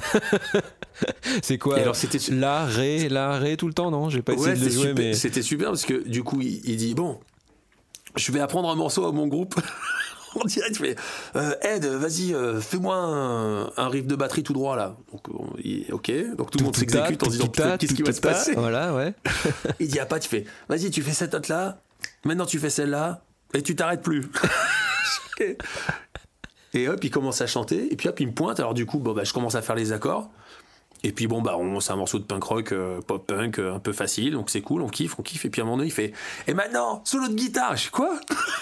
Ah ouais, impro. Bon, l'impro, je sais pas faire, je, suis- je suis nul en impro. Moi, j'écris des morceaux, je les travaille euh, au- autant que possible, et puis ensuite je les joue, et voilà. Ouais. Mais je j'improvise pas, je connais pas mes gammes, je sais pas, j'en sais rien moi. Je sais pas comment ça marche une guitare en vrai. Hmm. Fais-toi l'oreille, quoi. Et, euh, et voilà, donc ce morceau-là, c'est un morceau de moto qu'on a enregistré du coup sur l'album de Sons of Buddha. Ouais. Et on a demandé à Kepi de, du coup de chanter ce qu'il faisait euh, pendant, le- pendant la tournée. Bah, il est vraiment très cool.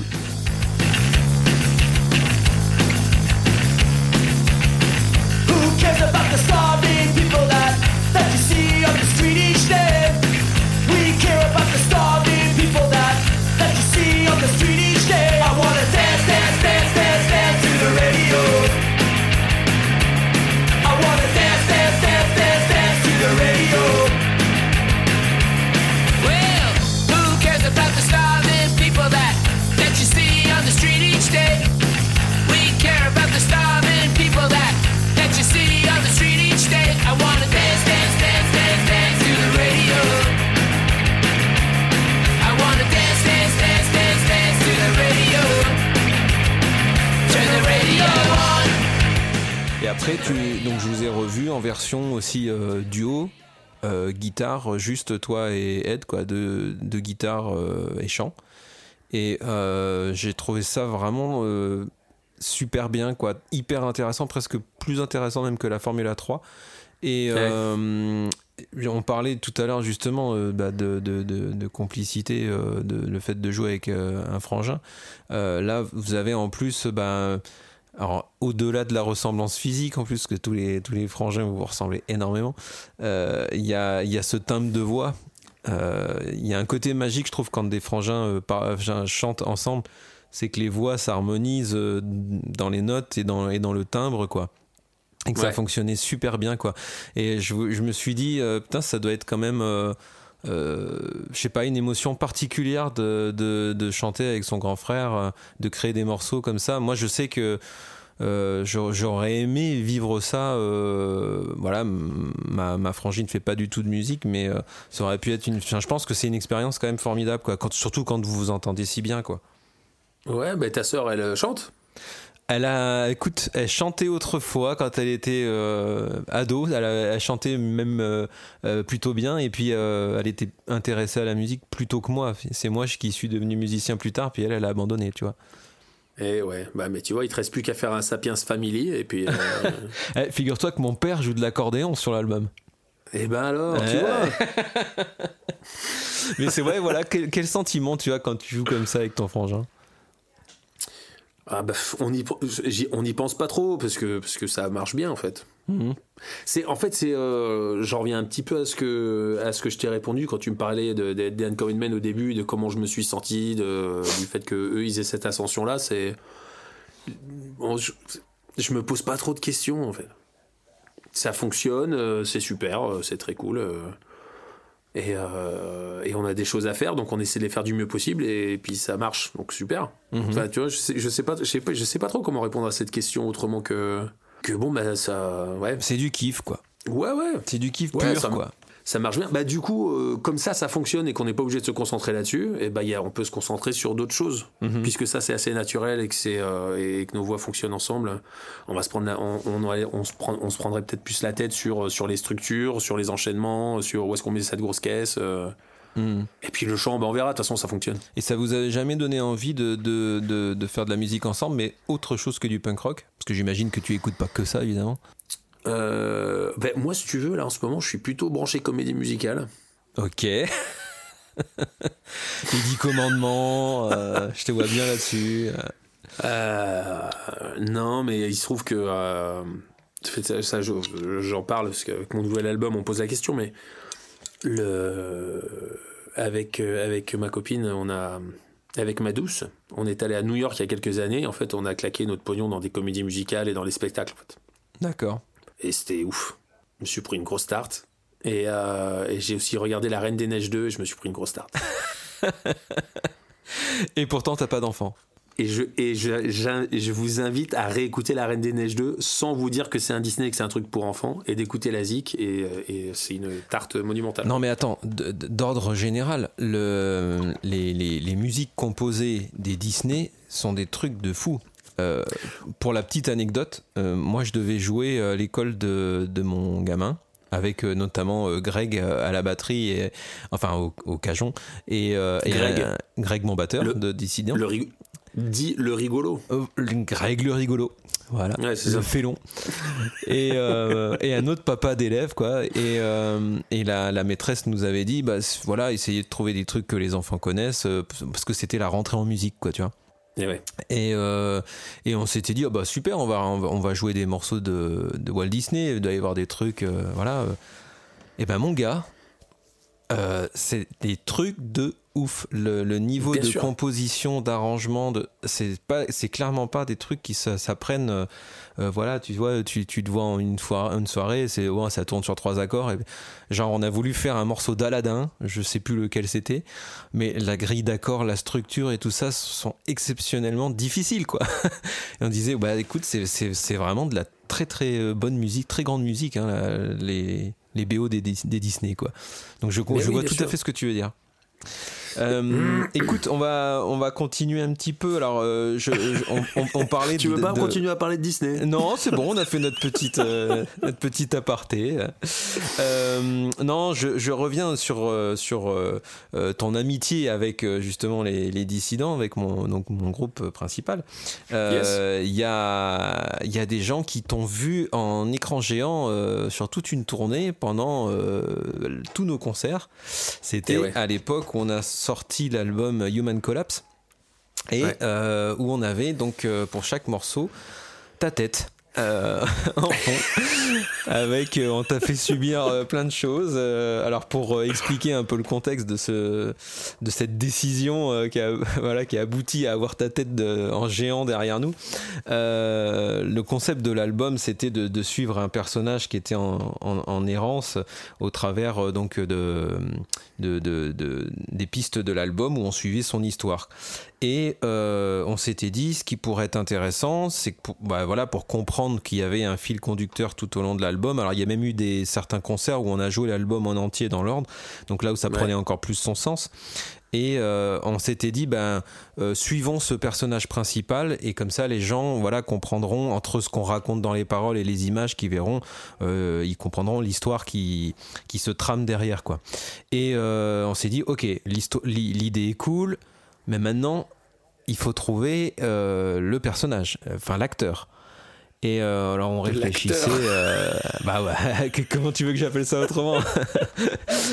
Et on réfléchissait tout ça, euh, putain on savait pas. on- Et puis un, des critères quand même euh, euh, majeurs du, choix, c'est qu'il fallait trouver quelqu'un qui accepte de se raser la tête entièrement, puisque dans les dans les voilà dans l'histoire qui se déroule, c'est qu'à un moment donné le personnage décide en entre guillemets de, de de changer radicalement euh, son attitude, sa manière de penser et du coup aussi sa manière d'être et donc décide de se raser la tête quoi.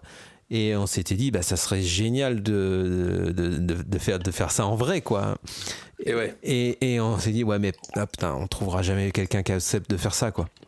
Sachant qu'au début de l'histoire il est censé avoir plutôt les cheveux euh, un petit peu voilà qui est, qui est, qui est poussé parce que voilà il a vagabondé pendant euh, des, des- des semaines ou des mois tu vois donc fallait que ce soit quand même un changement physique radical et euh, il y a c'est moi je crois d'ailleurs qui ai pensé à toi quand on a fait un peu le brainstorming et pourquoi j'ai pensé à toi c'est pour euh, deux clips que tu avais sortis alors il y a évidemment celui euh, où tu te fais raser la tête donc qui est un peu le, le premier gros single que tu as sorti Euh, Qui est le premier Le- morceau que j'ai que, le que j'ai premier, comp- tout que simplement, j'ai ouais. enregistré en solo en fait. Voilà, donc qui s'appelle I've been kidnapped by aliens, entre parenthèses, they cut my hair. Ouais. Et euh, pour lequel, voilà, bah, tu te fais entièrement euh, raser la tête, la boule à zéro euh, pour le clip. Quoi. Warming up my flesh and bone. A strange comic book and a syrup of mint. This Friday afternoon seemed to come up real fit. Something bright broke from the sky. It was like me, yeah, pretty high. Well, you know now I would never ever lie. I have been kidnapped by aliens, cut my hair. I have been kidnapped by aliens, cut my hair. So I thought, damn, I must have done something really, really bad to be locked up with a depressive robots and hairless bird and went fucking. And when I raised my hand up to my head, a feeling of despair brought by the killer fact that I've been losing all my hair. I have been kidnapped by aliens, cut my hair. Donc il y avait ça, donc Ok, je me dis, ok, il est ce capable, mec, euh, il est capable voilà, déjà. ce mec est assez fou pour le faire. Et tu avais euh, à cette époque-là sorti un autre clip. Alors je- honnêtement, je ne me souviens plus de- du morceau, mais c'est un clip en noir et blanc où tu, à un moment donné, tu traverses un mur. Et que tu, tu m'avais dit d'ailleurs que tu t'étais fait mal à l'épaule. Je me suis ouvert le coude. Ah, c'était au coude, pardon. Je me suis ouvert le coude. C'était Choosing Lies, alors du coup. Ah voilà, c'est ça. Et, euh, et, et, et je me dis, euh, ok, bon, un mec qui est capable de traverser les murs pour un clip et de se raser la tête, ça m'étonnerait qu'ils nous disent non, sachant que c'est déjà un pote qui nous connaît. Et donc on t'avait balancé euh, le projet comme ça. Bon, est-ce que tu as envie de, de tourner pour nous pendant, voilà, je sais plus, ça avait duré quoi, deux jours le tournage, je sais plus, une journée? Bah, je, me souviens, je me souviens d'une journée, il y avait peut-être. je sais plus. J'avais dû passer deux jours à Strasbourg, mais. Ouais, alors malheureusement, je n'étais pas là le jour du, du tournage, mais j'avais vu quelques images. Et euh, alors, raconte-nous un petit peu ce que tu as vécu. Alors, comment déjà tu as reçu le- la proposition et puis l'expérience derrière du tournage, quoi. Mec, encore une fois, euh, je, je suis, je suis un- une sorte de yes man quand même. Ouais, On, on propose des trucs que j'ai encore jamais fait. euh, Si je l'ai pas fait, que je sais pas faire, il y a de bonnes chances que je dise oui. ouais. Et euh, j'ai été, euh, j'ai beaucoup ri. C'est qui C'est Balou qui m'a appelé, je crois. Oui, c'est possible, ouais. Je crois que c'est Balou qui m'a appelé euh, et mon souvenir de la conversation, c'est surtout ça. C'est ouais, est-ce que euh, tu crois que tu pourrais te raser le crâne pour un clip? Un clip Bah d'une heure et demie, quoi. Non, mais du coup, en fait, moi, ça me, ça me paraît, paraît pas extraordinaire. Ça repousse les cheveux, si tu veux. Donc, euh. Bah, surtout qu'à l'époque, tu étais un petit peu en phase euh, je laisse pousser barbe et cheveux pendant un an, je rerase tout et puis on repart à zéro, quoi. Ouais, j'ai fait ça plusieurs fois. Ouais. Certains, faudrait demander à des psys ce que ça veut dire, mais. mais euh, du coup, non, il y a eu ce coup de fil, et puis non, mais j'ai trouvé ça hyper cool. Et puis après, encore une fois, je suis toujours flatté quand on, les gens pensent à moi pour, pour faire des projets, je trouve ça cool. Et euh, j'ai pas, j'ai pas énorme de souvenirs de toute l'organisation. Je me souviens juste qu'on était dans cet appart là pendant toute une journée, qui avait euh, une nana cool qui faisait le maquillage. Alors, Son nom m'échappe, mais euh, c'était mortel. Elle m'avait fait une espèce d'œil au beurre noir là. J'étais hyper content, c'était ouf. Ouais, ouais. Alors bon, je suis très vite impressionné par les choses que je sais pas faire. hein. Je me rends pas compte à quel point c'est difficile. je me suis dit, wow, putain, c'est incroyable, on dirait un vrai. T'avais vachement joué le jeu, quoi. Enfin, moi, j'avais vu après le rendu final, puisque je te dis, j'étais pas là au, au tournage, et euh, ça, Ouais. ça marchait super bien, en fait. Moi, je me suis quand même rendu compte de mes limites euh, d'acting. Parce que je suis quand même pas acteur, hein, faut, voilà. Ouais, mais Si on m'avait demandé, si on m'avait dit fais le vénère et gueule, très bien, ça je sais faire, ça je m'entraîne Tu l'as depuis, fait. euh, mon depuis mon adolescence. Ouais, ouais, tu l'as fait. Mais après, entre la tristesse et euh, la déprime, veux, euh, je suis assez limité. Les, Ouais, euh, les expressions commandées se ressemblent. Quoi. Ouais, c'est difficile, c'est sûr, mais en tout cas, tu t'en es super bien sorti et on, avait eu des très bons retours de, de ces, de ces vidéos-là, quoi. Mais de toute façon, je, t'as, t'as une, quand même une vraie sensibilité à l'acting, quoi, parce que bah, déjà, dans, tu te mets en scène dans tous tes clips, euh, ce qui est pas forcément un exercice simple, hein, tu vois. Et, et, euh, et j'ai l'impression, en tout cas, c'est l'impression que tu donnes, que tu, tu, tu y prends beaucoup de plaisir, quoi.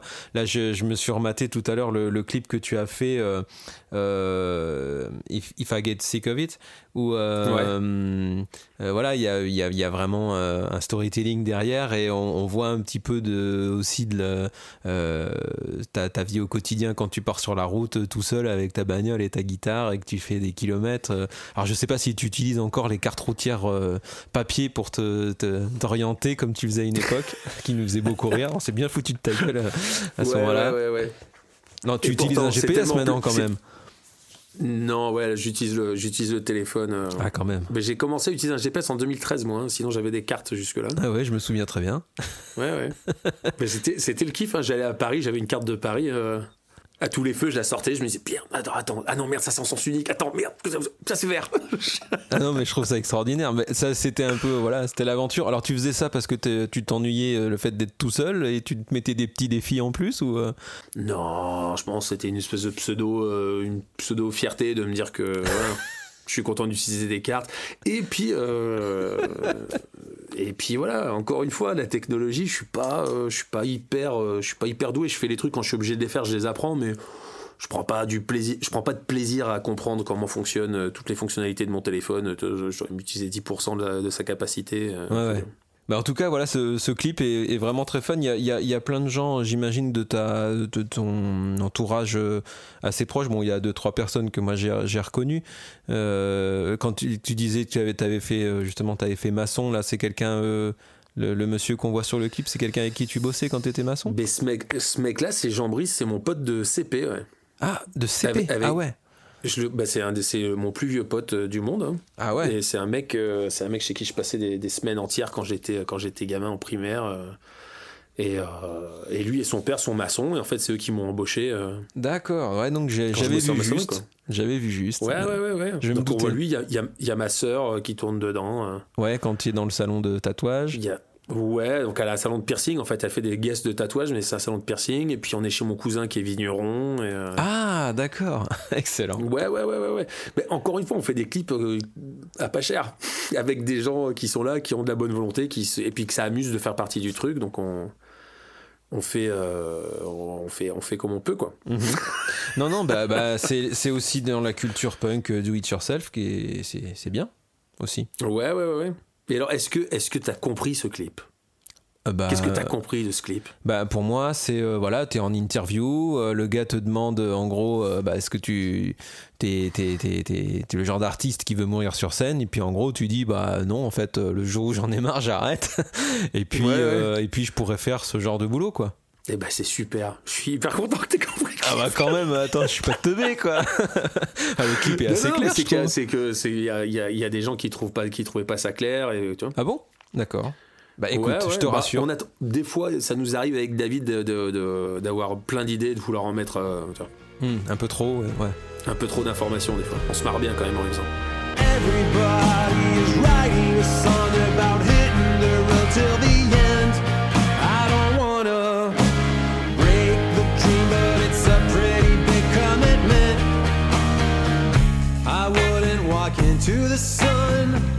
my skin would peel off. Now I wonder what magical trick makes us do it. We all aim for the stars. How high can you jump? Can both of your ankles handle the fall?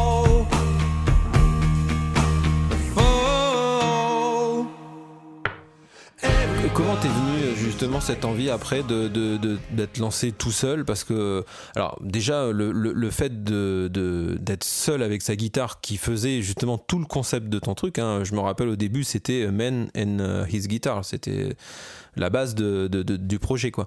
Euh, alors je trouve ça déjà très courageux parce que euh, c'est, c'est une mise à nu totale, surtout que t'as même fait énormément de concerts où t'as même pas de sonorisation, c'est a cappella euh, pure, la, gui- la guitare pas branchée. euh, euh, ça, ça t'est venu comment cette envie là En fait, tout- la plupart des choses que je fais, ça me tombe dessus.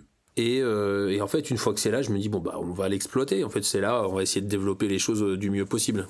Mais tu vois, pour te raconter l'histoire, la première fois que je suis monté sur scène tout seul, c'était à Brie-contre-Robert, Ouais. en banlieue parisienne. Mhm.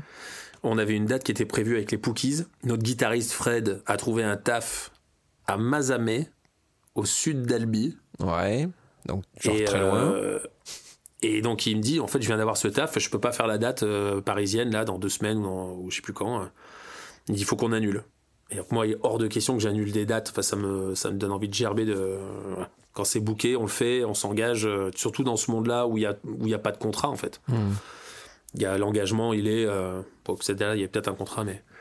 En tout cas, euh, on a trouvé un groupe pour nous remplacer qui se trouvait être ISP, nos potes de l'époque avec qui on tournait beaucoup. Ouais. Et je suis monté avec ISP jusqu'en banlieue parisienne, juste pour aller voir le programmateur, lui serrer la main en disant Mec, je suis désolé qu'on ait annulé à deux semaines du truc, euh, euh, ça me rend malade. Mhm. Et pour m'excuser, en fait, je vais, jouer, je vais jouer des morceaux tout seul pour. tain. J'avais besoin de, de me rassurer et de montrer que j'étais de bonne foi et qu'on avait, euh, on était vraiment désolé. J'étais au bout du rouleau d'annuler une date. Et donc je me suis retrouvé à jouer tout seul euh, trois morceaux. J'ai fait deux morceaux des Pookies à peu près parce que quand même ce qu'il fait à la guitare, je suis pas bien capable de tout rejouer. Et, euh, et j'ai fait un, un de morceaux que j'avais composé dont les Pookies voulaient pas d'ailleurs, Mhm. qui s'est trouvé être, je crois que c'était Rooftops, qui est sur mon premier trois titres Ouais. solo. Je vois tout à fait. Et donc j'ai fait ces trois morceaux là, puis en descendant de scène, je me suis dit putain mais en fait euh, C'est cool. Bah, euh, je me suis un peu chié dessus, mais, euh, mais, mais c'était, c'était assez plaisant. euh. Bah, il y a un côté excitant dans le truc, c'est clair. C'est c'est- c'est un petit, Ah bah un ouais, petit le- défi à chaque concert, quoi. Le track, euh, en fait, j'avais vraiment pris du plaisir à voir les jambes qui tremblaient parce que je, je m'habitue assez vite aux situations et j'ai très rapidement plus le track en fait avec les Pookies Mhm. ni avec Sons of Buddha. Prends toujours du plaisir à jouer, mais, mais voilà, tu sais ce que t'as à faire, t'es préparé, t'as fait plein de répètes, t'es sûr de toi, Ouais. t'as toujours des, des surprises ici et là dans les concerts, mais euh, et là putain d'avoir les jambes qui tremblaient un petit peu et d'avoir le, le track, euh, Mhm. mais c'est un peu, c'est un peu excitant. euh, L'excitation m'a de la nouveauté, quoi. ça a mis du temps avant de, de se mettre en place et que j'ai un set. Et après, les premiers concerts que je faisais en solo, bah, il y avait un peu de Sons of Buddha, un peu de Pookies, un peu de morceaux à moi, un peu de ouais. ou deux reprises. C'est arrivé, c'est arrivé un peu, c'est arrivé un peu comme ça quoi. T'es hyper prolifique quand même dans la composition. Euh, je veux dire, tu t'es tu t'es lancé en solo en quelle année? Quoi? Bah, ça ans? ça devait être euh, cette date-là, ça devait être 2007, je pense. Ah, un truc même, comme ça, cette date solo. Et mon premier EP, il était en 2010. 2010. Donc là, on va dire que ça fait 13 ans que le projet Forest Pookie euh, officialisé entre guillemets. Euh, Bah, si on prend, si on prend la, la, la release du, du premier, euh, du premier disque, oui. Après, j'ai fait des, j'ai fait des concerts solo avant, mhm. mais le premier disque est sorti en 2010. Et tu as sorti euh, vraiment beaucoup de choses déjà. Alors beaucoup de, de P ou, de, ou des splits ou des, des choses euh, collaboratives. Récemment, tu as sorti aussi un album de reprise là, que j'étais en train d'écouter avant que tu, que tu m'appelles.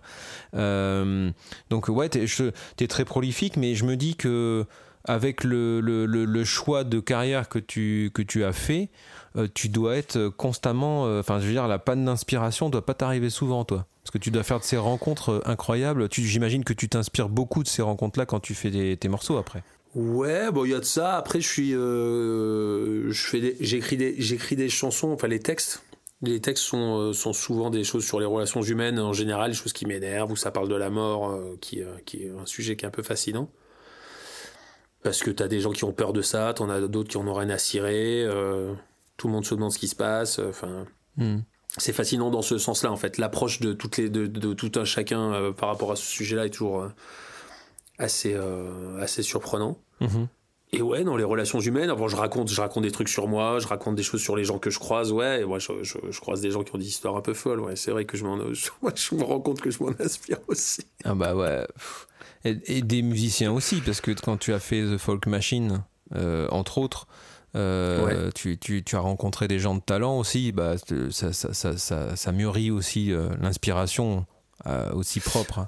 Ouais, et puis ça met un coup de pied au cul aussi de, de jouer avec des gens qui sont talentueux. Tu dis, ah, hum, oh putain, là, je suis, je suis pas très bon, là, faudrait que je m'améliore. ou, ou alors, ouais, après, les mecs, ils écrivent des morceaux, tu les entends tous les soirs, et puis ils sont mortels, puis tu te, fais, enfin, tu te laisses forcément influencer, t'incorpores ça d'une manière ou d'une autre. euh. Hmm. Tu sais quoi, je me souviens, avant de sortir mon premier album en 2012, euh, j'écoutais euh, England Keep My Bones de Frank Turner. là. J'étais dans les rues de Bayonne. J'étais chez des amis, là, j'étais parti acheter du pain, je m'étais mis ça dans les oreilles. Et j'écoutais son disque, là, et euh, je venais d'enregistrer le mien, et j'étais là, je me disais, putain, je suis vraiment pas à la hauteur. Ah ouais? Ah, Merde. tellement, il est tellement bien son disque. Enfin, cet album-là, il est vraiment cool euh, de Frank Turner, là. Ouais, ouais. Enfin, il y en a d'autres qui sont cool, mais celui-là en particulier m'avait marqué. Et, euh, et ouais, ouais. Et je pense que c'est très bien, en fait, de ressentir ça, d'écouter de la musique de quelqu'un d'autre et que ça te. Bien et que ça sûr. te, fait, fasse- ça te donne presque envie d'arrêter, en fait. D'arriver Mmh. à ce truc où tu Mmh. dis, ok, ça, ça, du coup, ça te tire vers le haut, quoi. Tout à fait. Bah, moi, j'avais eu cette sensation justement quand j'ai quand j'ai fait l'album de Sapiens, parce qu'on avait tellement de, de profils de musiciens différents sur l'album, euh, avec euh, bah, des fois des, des, des gens euh, ultra do it yourself qui paraît bah, comme toi savent pas du tout la note qu'ils jouent au moment où ils jouent, mais ils savent juste que ça sonne. Ouais. Et d'autres icos qui, au contraire, eux, euh, sont euh, ultra théoriciens, tu vois. Alors, il y, en a, il y en a certains qui arrivent justement à, à lier les, les deux mondes, notamment euh, euh, Patrick euh, Vétéraire qui faisait les, les pianos, et puis bah, Tibal aussi, qui a beaucoup plus de théorie que moi. Et c'est moi, j'avais eu aussi un petit peu ce coup de pied au cul en me disant Ah putain, va falloir quand même à un moment donné que tu apprennes un petit peu ce que c'est que, qu'une tierce mineure ou majeure et des genres de trucs pour pouvoir communiquer en fait plus simplement et pas simplement dire ah j'aimerais bien que tu chantes tu sais un truc un peu comme ça bon euh, il y en a certains qui comprennent ce que tu veux dire mais pas toujours quoi donc euh, Et ouais, c'est ça, c'est, c'est- ça, reste, ça reste un langage quand t'as besoin de communiquer avec les gens. voilà choose height. I'm choosing lies and I'm fetching sorrow. I close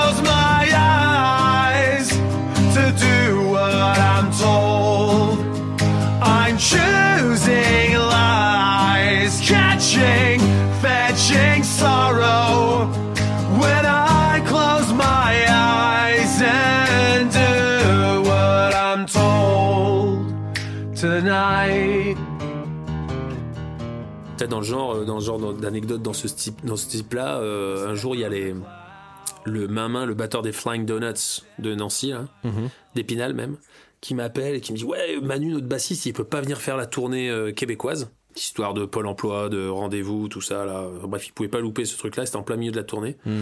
Et donc ils m'ont proposé de, de le remplacer. Donc moi j'étais hyper content. hein. Manu était dégoûté, mais moi j'étais hyper content de me casser au Québec avec eux. Ouais. Et pour, et pour apprendre les morceaux, on a, fait, on a dû faire deux répètes. Et, euh, et c'est pareil, il me disait, bon, mais là c'est un la, et là c'est un mi. Je fais, non, mais joue. Faut- il faut que je vois euh, ce que tu fais avec tes mains. Ça, ça marche pas. euh. C'est quoi les cases? Et, euh, et, et du coup, quand tu, quand tu bosses comme ça, c'est un, peu- un peu plus difficile. Après, tu as une mécanique qui commence à. J'ai une mécanique qui est assez huilée, moi. En tout cas, en ce qui, me- en ce qui me concerne. euh, Oui, pour t'adapter rapidement, j'ai une tendance à. J'arrive à apprendre les morceaux relativement rapidement euh, parce que j'ai j'ai bossé cette mémoire-là, en fait. Ouais, ouais, tout à fait. Alors c'est quand même plus laborieux que quelqu'un qui sait lire la musique, hein, je m'en rends compte et je, je Mhm. me dis que ce serait peut-être bien un jour que je m'y colle, mais Mhm. je suis pas, je suis pas prêt. Ouais, ouais c'est, c'est un gros fossé à, à, à- à franchir, je te, je te l'accorde. Euh, tout à l'heure, tu, tu, tu, tu parlais justement des, des thèmes qui te, qui te façonnent, euh, qui te fascinent, pardon, pas qui te façonnent. Bah, qui me façonne mais aussi, qui te quelque façonne part, hein. aussi, ouais, ouais, c'est un lapsus révélateur. Euh, et et, et tu, tu, parlais, euh, tu parlais de la mort, et euh, je, voilà, je, je me sentais quand même un petit peu obligé de, de prendre cinq minutes euh, pour parler de, de Daf, qui nous Ouais, a quitté. Alors, c'est quand même. assez, assez dingue, c'est que avant toi, j'ai fait l'épisode 4 avec, avec Matt d'Hôtel de, de Bucco, euh, donc qui a perdu son frère euh, qui était bassiste du groupe la même année que Daf, je crois quelques semaines avant. Et, c'était quand même, euh, alors que moi qui connaissais les, les deux et puis les vous deux en tant que frangin, c'est vrai que je m'étais dit putain mais c'est c'est fou ce, ce voilà ce hasard du calendrier euh, euh, de, de voilà et et, et, et, euh, de perdre deux musiciens euh, hyper reconnus de la scène dans leur milieu euh, coup sur coup quoi et des, des vrais représentants de la scène indé française dont voilà on était quand même assez fiers t'es content quand t'as des, des icos qui, qui, qui déchirent tu vois et Ouais, euh, bien sûr. euh, voilà, sans rentrer dans, dans l'intimité de, de, de votre famille qui ne regarde évidemment pas, je voulais savoir comment euh, toi t'avais rebondi en fait surtout après après la mort de ton frère. Et est-ce que ça, est-ce que t'as, qu'est-ce que t'as transformé de cette expérience tragique en positif? Alors peut-être sur ce dernier album qui malheureusement j'ai pas pu l'écouter. Alors, j'ai eu un mail oui. de Kicking Records euh, hier ou avant-hier pour me dire qu'il avait été envoyé. Alors je me suis dit si ça se trouve je vais le recevoir juste avant de faire l'interview, je pourrais au moins en parler un tout petit peu. Malheureusement il n'est pas encore arrivé. Donc j'ai écouté juste les deux oui. derniers singles que t'as sortis. Mais est-ce que, bah, est-ce que, est-ce que Daf est présent dans cet album-là d'une manière ou d'une autre quoi? Pas, euh, pas intentionnellement en tout cas, parce que euh, bah, parce qu'il était enregistré en fait déjà cet album. Ah d'accord. Ouais. Il était déjà enregistré cet album et euh, parce que je l'ai enregistré en février 2021 et que euh, Daf euh, a mis fin à sa vie en juillet. Donc euh, donc euh, non non c'était déjà c'était déjà écrit. Par contre euh, non moi j'étais en tournée pour l'album de reprise et euh, et en fait il se trouve que le, lende- le lendemain de euh, de, son acte, on jouait chez, euh, une amie euh, dans son jardin, un concert privé. Et ça a été un peu l'occasion de se retrouver entre copains et famille. Donc on a, quand même décidé de faire le concert parce qu'on s'est dit que ça faisait la réunion de tout le monde et, et que en fait tu peux soit décider de, t'apitoyer sur le sort, soit tu peux essayer de... euh, je pense que t'as plein de choix, mais en tout cas, nous, on a fait le choix d'essayer d'aller, euh, de, enfin, tu vois, de prendre le truc à bras le corps, de, d'essayer de l'accepter. Enfin, c'est un peu, c'est un peu dur sur le coup, puis de dire ça, c'est pas, euh, c'est pas pour que ça paraisse euh, évident, parce que ça l'est pas, mais ça aide, à, ça aide à se retrouver à gérer en tout cas. La musique, ça a toujours été un moyen thérapeutique Bien sûr. pour gérer, pour gérer toutes, les, toutes les merdes qui nous sont arrivées dans la vie. C'est comme tous les icos en fait. Hein. L'art en général, tu t'en sers pour, euh, pour essayer de, de, de, Comment on dit? De digérer toutes les merdes qui t'arrivent. Ouais, surmonter les- l'épreuve, quoi. Et en fait, bah, c'était euh, c'était le moyen parfait pour essayer de gérer ça, en fait. De faire le concert, et puis tout le monde a pu euh, se retrouver. Et puis il y a même des gens qu'on voyait moins qui sont, qui sont venus au concert, qu'on a invités. C'était assez, euh, c'était un moment assez émouvant, en fait. Ah bah j'imagine, ouais. Et euh, donc dans cet album-là, non.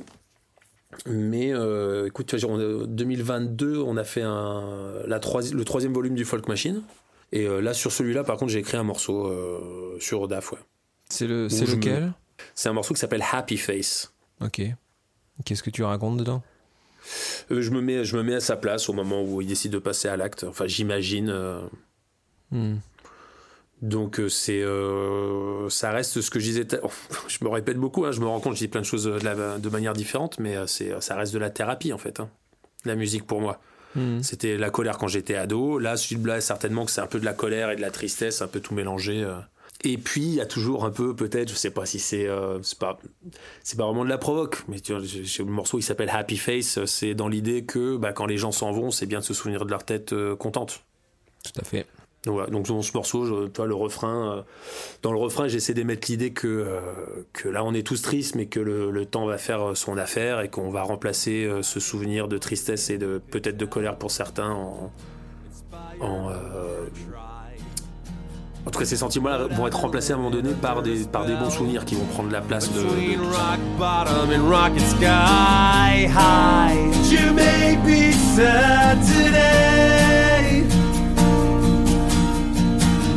Tomorrow's memories will help it fade away. You'll build a happy place where you can see my happy face. Ben, écoute, euh, on va juste finir euh, sur ce nouvel album parce que alors c'est pas trop l'idée de, de, de ce Bah podcast. ouais, on va quand même de- pas finir sur la mort de mon frère. quoi. Non, non, non, euh, non, non. mais bon, mais non, non, mais mais non, mais ce que je voulais dire, c'est que là, l'idée du podcast, c'est pas forcément d'être toujours en mode promo. Enfin, t'as bien vu, on a parlé de plein de choses, mais il se il se trouve que tu sors un nouvel album avec Ouais. encore un titre à rallonge. Ah, tu peux pas t'en empêcher, ça. hein, c'est c'est Bah, j'ai des choses à dire, mec, j'ai des choses à dire. Ouais, ouais. Bon, après, euh, je veux dire, c'est- c'est c'est- c'est pas moi qui, qui, qui ai des leçons à donner à ce niveau-là, hein, avec le nom de groupe que j'ai. Mais, euh, mais euh, ouais, bah voilà, parle-nous un petit peu de, de, de ce nouvel album là qui, qui, donc, qui vient de sortir. Non, qui va sortir là, bah, pardon, et dans les jours qui arrivent. Donc peut-être qu'au moment en tout cas où je, où vous écoutez le podcast, l'album est sorti, donc je vous invite à l'écouter. J'ai j'ai d'ailleurs euh, écouté le, le, le dernier single, là, Voice of Silence, euh, bah, qui, a- qui m'a pris à contre-pied. Bah, J'imagine que c'était un peu le but, hein, euh, qui est un piano-voix cette fois-ci, non pas un guitare-voix, euh, qui, est, qui est vraiment magnifique. Alors c'est marrant, j'avais alors, est-ce que c'est parce que la mélodie est très bonne euh, ou est-ce que je l'avais enfin en tout cas j'avais l'impression de l'avoir déjà écouté tu l'as déjà fait en concert toi euh, à version guitare? Mais bien sûr, mec. ah donc c'est pour ça que je le connais En fait, c'est un, en fait, c'est une phase B. Enfin, c'est une phase B. C'est un morceau que j'avais enregistré. Je te le donne en mille. En mille, ça se dit pas ça. Je te le donne dans le mille. non je Voilà, c'est comme ça ou à la coluche je te le donne Émile Euh, je l'avais enregistré avec euh, Cédric Corrieri à la Réunion, ce morceau. ah d'accord En Ok. 2018. période Sapiens En 2017, je l'avais enregistré. Euh, pour le Folk Machine volume 2. ok et donc là c'est une euh, réécriture Ouais, réarrangement En fait, quand, quand, quand, euh, quand je prévoyais le studio et que j'avais tous mes morceaux, en fait, il y a celui-là qui était passé un peu à la trappe, parce que les Folk Machine, ça reste quand même des séries encore plus confidentielles. euh. Enfin, très confidentielles dans ma discographie. Et ce morceau, je trouvais qu'il était vraiment cool et je trouvais ça dommage qu'il soit perdu, en fait. euh, et je voulais pas le réenregistrer à la guitare parce que je l'avais déjà fait. bah ouais Et euh, ça faisait un moment que je voulais essayer de faire un piano-voix. et donc, j'ai, j'avais proposé ça à un copain qui fait de la musique de film, qui m'avait dit oui. Puis finalement, j'étais en studio. Et au dernier moment, il me dit non, mais en fait, j'ai pas du tout le temps de faire une réadaptation là. Merde. Je te file le numéro euh, d'un de mes anciens élèves, parce qu'il donnait des cours, d'accord sur la musique de film et les arrangements, tout ça. hein. Et donc, euh, j'ai appelé ce mec. Donc on est en 2021, hein, c'est euh, pendant l'enregistrement. Mhm. J'appelle ce mec, euh, il me dit ouais bah ok je veux bien, faut le rendre quand? Je dis bah t'as trois jours parce que après je me casse du studio Oh, et il faut que ce soit fait quoi. Ah ouais. D'accord. Et donc il nous a fait, il nous a fait plusieurs versions et puis euh, et puis voilà j'ai enregistré sur le piano voix qui est un exercice encore particulier de faire juste un piano voix comme ça. C'est clair. euh, c'était c'était assez cool. Ça fonctionne super bien. Je te dis, euh, j'ai j'ai eu cette impression que c'était comme si c'était un nouveau morceau, mais en même temps, voilà, mon oreille me disait, mais non, en fait, tu le connais. Mais, mais en tout cas, voilà, ça, ça lui donne une vraie seconde vie. Ça- si c'était le, le- le but que tu, que tu recherchais, c'est réussi. Bah, je voulais surtout de pas, je voulais surtout refaire un morceau mais pas, euh, ouais, je voulais pas refaire la même chose Avec un avec un même morceau c'est un peu. Ouais, ouais. c'est- Et, et- c'est un peu tordu comme réflexion. Donne-moi mais- l'explication du titre. Alors, euh, je te laisse le, le nommer, le titre de cet album. Ah, violets are red, roses are blue, and dichotomy. Voilà. Explique-moi pourquoi maintenant. Et ouais. j'ai combien de temps? J'ai deux heures ou pas? allez, t'as 5 minutes. Euh, Non, écoute, il n'y a pas une raison vraiment précise. Je voulais, je voulais un titre euh, qui soit un peu poétique, et puis du coup, je sais pas, j'ai ce, ce petit, ce petit poème euh, très connu euh, en- dans l'anglophonie, ça se dit ça? Ouais, on comprend. Hmm. Qui est euh, Roses are red, violets are blue, sugar is sweet, and so are you. Ok, Voilà, d'accord. qui est un truc qui est ultra connu, qui est détourné dans tous les sens par plein de gens tout le temps. D'accord. Et j'avais ce début de phrase, et en fait, je me suis dit, bah, ça me fait chier de le foutre, de le foutre à l'endroit. Donc, euh, je me suis dit, je vais mettre un peu d'absurde là-dedans. Donc, du coup, c'est les, les violettes qui sont rouges et, Hmm. et les roses qui sont bleues. Et on a, il y a la dichotomie qui est, euh, qui est une idée et un mot qui, euh, qui revient dans le titre qui s'appelle Marvelous, qui parle de, d'un, de, de mes départs de la Réunion quand j'ai rencontré ma douce, où j'ai, j'ai, fait, j'ai, fait, j'ai fait un faux pas sur le départ qui m'a mis dans une position très, euh, très délicate. Ah bon D'accord. Ben, elle, m'a, elle m'a raconté que euh, elle m'a dit euh, c'était vraiment merveilleux ces cinq semaines ensemble et j'ai pas répondu. Aïe aïe aïe. Exactement. Ah la Parce boulette. que, parce, que, parce, que, parce que nul avec les superlatifs et que nul dans l'expression des sentiments, c'est pour ça que je fais de la musique hein, Hmm. et que j'écris des chansons. Hmm. Et pour me rattraper, je lui ai dit que c'était pas merveilleux ce qu'on avait vécu, que c'était dichotomique. Et euh, là, elle m'a demandé si je savais ce que ça voulait dire et j'ai eu un doute. et j'étais. euh, alors à noter que j'étais, j'étais dans le mal. J'étais dans un. C'était l'enfer dans ma tête. Je me suis dit merde, j'ai fait une connerie, il faut que je me rattrape et puis voilà. D'accord. Et t'as écrit une chanson. Et donc moi j'ai mis, un- j'ai mis un petit moment, hein, ça a mis, euh, ça a mis 5 ans, mais Ah oui, en effet. Eh ben, faut digérer, faut digérer, il faut écrire, il faut. Mais bon, en tout cas aujourd'hui, euh, vous êtes euh, heureux tous les deux, c'est le principal. Tout à fait, Ouais. exactement. so I could never look back. But silence speaks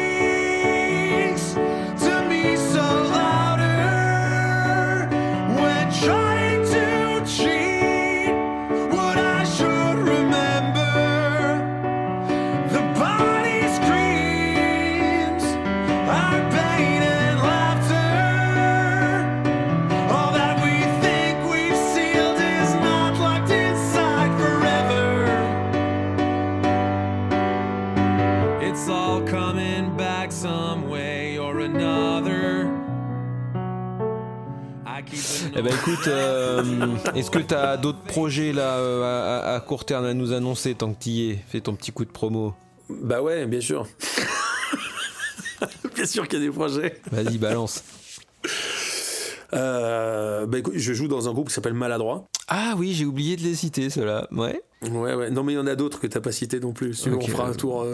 Ouais, un jour, tu me fais une liste, tu m'envoies ça par email, euh, en trois paragraphes, euh, tu vois. Voilà. Bah, bah, écoute, il se trouve que pendant le confinement, j'ai dû refaire mon CV euh, musical. Donc, je, Ok. j'ai- j'ai- peut-être que j'ai oublié des trucs, hein, mais il est Mhm. pas exhaustif. Mais Mhm. il est quand même bien, bien fourni. Non, bah Maladroit, on a enregistré un disque pareil en 2001. Et puis, on va refaire quelques dates, je, je pense, j'espère. Ce disque, il est quand même cool et il est dans les tiroirs depuis un petit moment, mais il va finir par sortir. Toujours chez Kicking ou. euh, Euh, non, ça, c'est chez Guerilla Asso. D'accord. Et puis quoi? Et puis là, euh, il y a les... alors les instruments sont enregistrés, il faut que je fasse les voix, mais je vais faire un album avec les mecs de Cooper, les Hollandais. Ouais, j'ai vu un concert aussi, ça déjà. Je sais plus, un Nouma Trouf, mais je sais plus en quelle ouvert... première partie, Ah ouais, sais bah c'était avec, mais- c'était avec Uncommon Man au Noumatrouf. Ok, j'étais bah, Bah voilà. Trin- Trin était malade, il a vomi sur scène. Oui, mais tout à fait. Je me rappelle très très bien de ce concert. Bien il sûr. avait vomi euh, entre deux morceaux euh, sur le côté de la scène. Oui, oui. Ouais, ouais, ouais. J'ai- On lui a apporté un seau. euh, Et, euh, Gastro sur et scène, ça- putain. Et donc ça, ça fait un moment que c'est que c'est dans les tuyaux, mais René, le chanteur, m'a appelé un jour, il m'a dit, mais en fait, on s'est dit que si tu chantais sur les morceaux de Cooper, ça ferait Descendants. Je sais pas si t'as écouté ce groupe-là. Euh, oui, oui, je connais, ouais. ouais. Mais tu sais que on, bah, on s'est fait la, la réflexion avec Romain l'autre jour. Euh, on écoutait justement, enfin lui écoutait beaucoup cet album, euh, ce groupe-là, et on- il m'envoie un message. Il me fait, écoute, il me dit ça te fait penser à qui, quoi? Et en fait, c'est clair que mais vous avez quasiment la, la même voix, en tout cas, des, des- des- des- des- un sens harmonique et mélodique très proche, quoi. Ah ouais, tu vois, bah c'est fou, jamais, Ouais. je me suis jamais fait la réflexion là.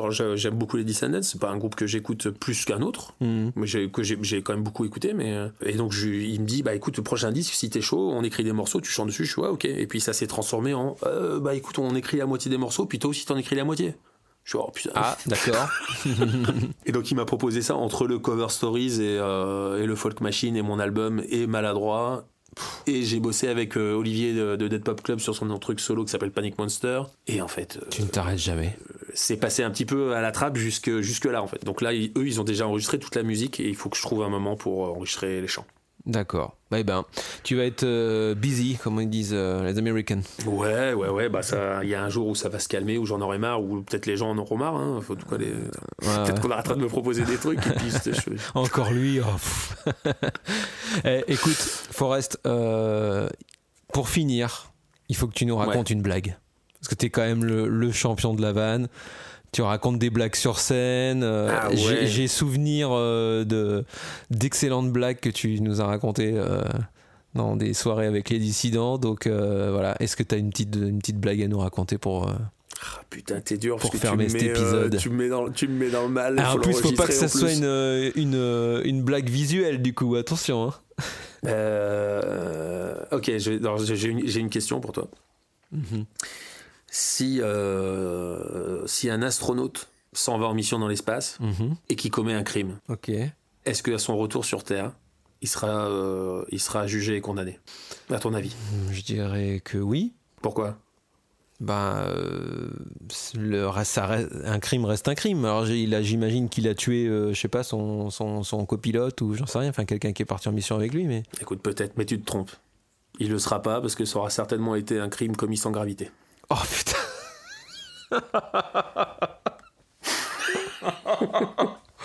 Elle est totalement validée. On va finir là-dessus Voilà. parce que franchement, Eh ben, mec, merci. tu viens de tuer le game. écoute, merci Forrest pour ce très bon, euh, très bon moment qu'on a passé ensemble. On aurait pu continuer encore euh, pendant très longtemps. J'avais encore plein d'autres trucs à te demander. Tu vois que j'ai- zappé parce que je me suis dit, bon, on est déjà quasiment à deux heures. Ouais, ouais, puis moi j'ai plein de trucs à dire dont, dont je me rends pas compte, mais je- Ouais, ben écoute, euh, tu reviendras peut-être hein, si un jour on, on refait un épisode. Voilà. Euh, merci à tous de, de- de soutenir euh, ce, ce podcast. Là, on a de, plus en plus d'écoutes, euh, donc ça fait vraiment plaisir. On a vraiment des, des- des très bons retours sur les, les précédents épisodes. Donc vous pouvez re- retrouver jusqu'à maintenant Poon de Black Bomba, vous pourrez retrouver Julien Pras de Mars Red Sky. Euh, Renaud de Lofo, euh, Matt, Mathieu euh, de Bukowski et donc Forest pour l'épisode 5. On vous invite à réécouter les anciens, nous donner vos impressions, à les partager, tout ça. Et puis on vous fait des gros bisous. Puis rendez-vous pour l'épisode 6. Je sais pas encore avec qui. hein. On va voir au niveau du planning qui c'est qui va se, se dévouer à passer une soirée avec moi. qui arrivera à tout brancher comme il faut. Voilà, notamment. Et puis, bah, merci en tout cas, Forest, pour le, moment que tu nous as accordé. Et puis, euh, merde pour cette, euh, ce nouvel album, quoi.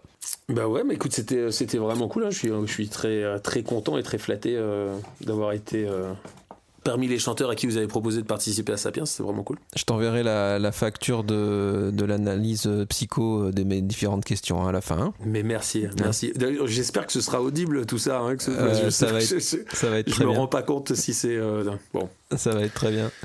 Merci, Forest. À bientôt. Bonne soirée. Yes, bis mec. À plus tard. Ciao.